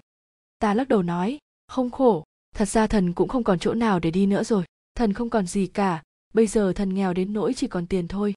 Người đó hầm rượu kia của trẫm sẽ tặng lại cho ngươi. Tạ trùng long ân. Ông yên tâm phất tay một cái. Được rồi, ngươi đi đi, để trẫm nghỉ ngơi một chút. Trẫm phải đi gặp từ xương rồi. Tiểu dung, ngươi thấy trẫm còn đẹp như xưa không? Ta lao nước mắt trên mặt, cười nói, bệ hạ, ngài rất tuấn tú, từ xương thấy nhất định sẽ mê đắm ngài, trong lòng sẽ nghĩ đây là tiểu ca ca nhà nào, ta sẽ không gả cho ai ngoài chàng ấy. Vậy thì tốt, vậy thì tốt, ông vui vẻ, yên tâm cười nói trẫm sợ mình tuổi cao sức yếu, nàng ấy sẽ chê trẫm không cần trẫm nữa. Tiểu dung người biết không, năm ấy, ta giúp ông tém lại chăn, xoay người bước ra ngoài. Năm ấy phồn hoa như gấm, ra cửa toàn gia nhân tài tử, giữa biển người mênh mông, không biết tại sao y chỉ nhìn thấy nàng. Hoàng tử trẻ tuổi, cô nương đơn thuần. Nàng tên từ sương, y liền lấy tên hiệu là từ sương cư sĩ. Ngày ngày y viết cho nàng thật nhiều bài thơ, đến khi nàng không chịu nổi nữa đồng ý gả cho y dạy ý cách viết thơ tướng mạo tư tướng mạo tư nếu hỏi khi nào tương tư nhất chính là khi gặp người tướng mạo tư tướng mạo tư muốn nói tâm tư cho người mà tình nhân không biết sai ở chỗ không nên sống trong cái lồng giam giam cầm một người cả một đời 17. Võ đế băng hà, thất hoàng tử tiêu hành kế vị, lấy quốc hiệu văn. Trước khi lên ngôi hắn nói chuyện với ta cả một đêm. Ở giữa chúng ta là thánh chỉ kia của võ đế. Hắn nói, có thể cả đời này ta sẽ không yêu ngươi. Ta không quan tâm, ta chỉ cần làm hoàng hậu là được. Hắn nói, có thể ta sẽ vĩnh viễn không chạm vào ngươi. Ta nói không sao cả, ta chỉ cần làm hoàng hậu là được. Tương lai có thể ta sẽ nạp rất nhiều phi. Không sao, ta chỉ cần làm hoàng hậu là được. Vậy tại sao ngươi? Ta nói, tiền ta kiếm đủ rồi, không việc gì phải sợ nữa. Hắn đứng dậy bỏ đi. Trước khi đi, hắn đưa lưng về phía ta, nói, được khi ta còn sống sẽ bảo đảm vị trí hoàng hậu là ngươi. Ta cho ngươi quyền lực cai quản lục cung, cho ngươi làm mẫu nghi thiên hạ. Để ngươi tham chính, hay ngươi muốn làm gì cũng được. Tô cô nương, ta biết ngươi thích cửu đệ, ta cũng biết đế vị này ta có được do đâu. Ngươi là người đáng thương, trừ việc không thể cho ngươi tình yêu, những thứ khác ta sẽ không tiếc gì cả. Ta đáp, tạ bệ hạ. Tháng tư năm đầu tiên văn đế lên ngôi, ta 22 tuổi, leo lên hậu vị, giữ phượng ấn, nắm trong tay một nửa giang sơn nửa đêm tỉnh mộng, ta thường gặp được rất nhiều người. Văn đến năm thứ hai, ta đích thân cầm một tờ thánh chỉ đến cửa văn phủ, hành đại lễ với văn chiếu, mời y rời núi phụ chuyện chính trị. Hai ba năm không gặp, bốn mắt nhìn nhau, tựa như có rất nhiều lời muốn nói, nhưng cũng như không biết nói gì. Y trịnh trọng nhận lấy thánh chỉ trong tay ta, dập đầu nói, thần lĩnh chỉ tạ ân. Lúc ta xoay người rời đi, y gọi ta lại. Vẫn như năm xưa, y gọi a dung. Những năm qua muội sống tốt không? Ta quay lại cười nói tốt vô cùng ta không gầy thêm nữa có thể nhìn ra được ta nói sau khi ta đi sau này diệu lam giúp ta nghe ngóng nghe nói sau khi ta đi văn chiếu đứng đó khóc không thành tiếng người thân hỏi y làm sao y nói y nhớ ra mình còn nợ ra rất nhiều rất nhiều tiền 18. Tháng 11 văn đến năm thứ năm, ta ra khỏi kinh đô đi tảo mộ mẫu thân, gặp được một tiểu cô nương đang ôm cho cốt của người thân đứng ở ven đường khóc thầm. Nhìn qua cũng chỉ chừng 10 tuổi. Rất giống ta năm đó. Khác ở chỗ, khi ấy ta có người cứu giúp, có một thiếu niên phong nhã tuyệt vời tặng ta một chiếc khăn tay, còn chịu rét cởi áo lông cừu. Ta thu nhận tiểu cô nương kia, ban cho nó tên Diệu Lam, hỏi nó có hứng với chuyện giàu đồ xuất không. Văn đến năm thứ sáu, con trai trưởng của tiêu hành chào đời, đặt tên tiêu dực. Đương nhiên không phải ta sinh, là một phi tử của hắn sinh. Có lẽ, hắn không muốn ta cô đơn nên nạp rất nhiều phi tử vào cung. Ta không tham dự vào. Sức khỏe của mẫu phi tiêu dực không tốt, tiêu hành hỏi ta có bằng lòng nuôi dưỡng không, ta đáp được. Mùa đông năm sau, tôi chỉ vận bệnh nặng, trước khi chết muốn gặp ta một lần. Ta bãi giá đến văn phủ, vào thấy nàng ta, câu đầu tiên nàng ta nói chính là, tôi chỉ dung, ta hận ngươi. Nhưng ta cũng ngưỡng mộ ngươi, nàng ta nói tiếp, ta ngưỡng mộ ngươi có thể không chút kiêng kỵ cười lớn, hạt to miệng ăn cơm, còn ta chỉ cần lộ mấy cái răng thôi đã bị mẹ hung ác nói ta không có dáng vẻ của một tiểu thư danh giá. Ta ngưỡng mộ người có thể nhào vào lòng cha, ôm cổ ông đòi ông bế. Cho tới bây giờ ông chưa từng bế ta. Ta ngưỡng mộ người có thể giống những người hầu kia, lộ tay lộ chân, mùa hạ xuống hồ tìm đài sen, ngắt lá sen, không như ta, dù thèm muốn cũng chỉ có thể đứng xa xa nhìn. Tại sao ngươi có thể sống vui vẻ như vậy? Lúc ta đứng xa xa nhìn lén ngươi, ta rất muốn ngươi gọi ta một tiếng, dù chỉ là một tiếng, gọi ta xuống, đưa ta đi chơi cùng, ta cũng sẽ thật lòng thật dạ gọi ngươi một tiếng tỉ tỉ, cũng sẽ không bắt nạt ngươi. Trong phòng chỉ còn lại tiếng khóc của nàng, ta không biết nói gì, bi kịch do chính tay nàng tạo ra, ta không thể làm gì khác. Ta chỉ có duy nhất một chuyện không hiểu, ta hỏi, theo ân oán của người lớn, theo lý mà nói ngươi không nên hận ta như vậy, tại sao ngươi lại hận ta đến thế? Nàng ngừng lại một lát, vẻ mặt hoảng hốt, ta cũng không biết, từ nhỏ ta đã bị mẫu thân tiêm nhiễm vào đầu, hơn nữa ta cho rằng cha đi mãi không về là vì mẹ con các ngươi vẫn còn trong phủ, mới khiến ông ấy chán ghét gia đình, nên ta bất giác hận ngươi. Trừ giờ thủ đoạn, ta không biết phải làm thế nào, nên biểu đạt ra sao, ta rất thích văn chiếu, thích đến như vậy. Nàng nhìn ta thật sâu, tỉ tỉ, ta biết lỗi rồi, sau khi thành thân với ta, văn chiếu chưa từng ngủ chung phòng với ta, tỉ nghe điều này, trong lòng có thể thấy vui hơn một chút, có thể tha thứ cho ta không? Ta đứng lên nói, không thể. Ta nói, muội muội tốt của ta, sau này đừng gặp lại nữa. Ta ra ngoài trong tiếng khóc của nàng. Bên ngoài gió rất lớn, trời lạnh thấu xương. Ta hết cười lại khóc. Lúc mới tới đây ta cứ tự cho mình là vô địch thiên hạ, ta muốn thay đổi tất cả, chỉ hận không thể hét to trên đường, rằng hãy run rẩy đi cổ nhân, nhân vật chính của các người tới rồi đây. Thời niên thiếu ta cứ ngỡ việc sống tạm bợ dưới tay mẹ con Tô chỉ vận, đã là quãng thời gian gian nan nhất, thì ra không phải vậy. Ta không biết rằng, những khổ nạn dài đằng đẵng đang chờ ta phía cuối con đường. Cuối cùng ta cũng giống như những người ở đây, quay về bình thường, chìm trong một cuộc đời bình thường, bị động chấp nhận quà tặng và sự dày vò của số phận. Đối mặt với bệnh tật, thiên tai, lòng người, mưu mô, ta cũng bất lực như thế. Ta chỉ có duy nhất một ưu điểm là mệnh dài hơn họ, người hận ta người ta hận người yêu ta người ta yêu ta từng bước từng bước đi qua đời họ những niềm vui và đau khổ đã qua để lại hồi ức của riêng mình ta sau đó cứ như vậy mà qua một đời 18. Không biết nam nhân của tiêu gia có phải là di chuyển mệnh đoàn không nữa, tiêu hành cũng băng hà ở tuổi trung niên, tiêu dực kế vị, ta thành thái hậu. Tiêu hành và ta làm vợ chồng hờ một đời, trước khi băng hà hắn đã kéo tay tiêu dực dặn dò, mẫu hậu con sống khổ lắm rồi, con phải thật lòng hiếu thuận với nàng ấy. Bọn trẻ con không hiểu, chúng nghĩ ta có thể hô mưa gọi gió, là một bà già vui vẻ cả ngày với cuộc sống sung túc, vậy lấy đâu ra khổ, ta coi tiêu hành như kẻ hồ đồ. Sinh mẫu của tiêu dực mất sớm, từ nhỏ đã được nuôi dưỡng bên người ta với ta cũng coi như hiếu thuận mỗi ngày lúc hoàng hôn xuống nó đều tới cùng ta đánh mạt trượt đấu địa chủ với ta lúc ra ngoài còn phải tận tâm với chức vị hoàng đế của nó sinh nhật năm nào cũng tổ chức thọ yến linh đình mãi đến khi ta 64 tuổi 19. Khánh An Điện Ta và Văn Chiếu xa xa đối mặt nhau rồi nhập tiệc. Một lúc sau ta thấy hắn lặng lẽ rời tiệc, vậy nên cũng vội vàng mượn cớ rời đi. Vừa rồi y nháy mắt với ta, ta cảm giác ông trẻ này muốn nói chuyện. Ta bỏ mọi người lại, một mình đến thiền điện ở lãnh cung. Quả nhiên y đang chờ ta trong hầm rượu. Mau mau mau, giúp ta một tay. Ta vừa đi qua vừa tháo tóc, cuối cùng cũng thành công quấn tóc thành ổ chim. Văn chiếu mỉm cười bước lên giúp đỡ. Đã bao năm rồi muội vẫn vậy, đúng là hết cách với muội. Ta cũng cười, may là ở đây, nếu ở ngoài mà để họ thấy thì không xong mất. Đương triều thái hậu hẹn đương triều thừa tướng tháo tóc chật chật nói xong lại nhớ tới giờ mình đã là bà già 60 rồi, ta còn phải sợ người ngoài nói gì nữa. Chật vật một lúc cả hai đều thở hồng hộc, bộ xương già này đúng là không ổn nữa rồi. Ta hỏi Văn Chiếu, huynh gọi ta tới có chuyện gì không? Y gật đầu, A Dung, ta muốn trí sĩ. Trí sĩ, qua lại về hưu. Ồ, tuổi tác cao, đúng là nên về hưu rồi.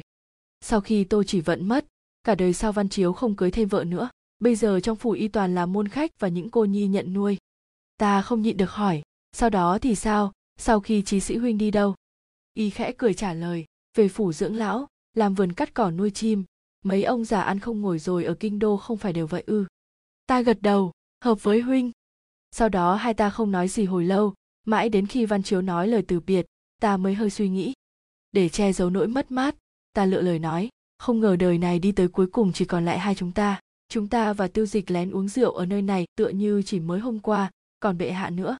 Y biết ta nói bệ hạ nào, gật đầu lên tiếng đáp lại, cũng học ta lời biếng dựa vào vò rượu, nhắm mắt không biết đang nghĩ gì.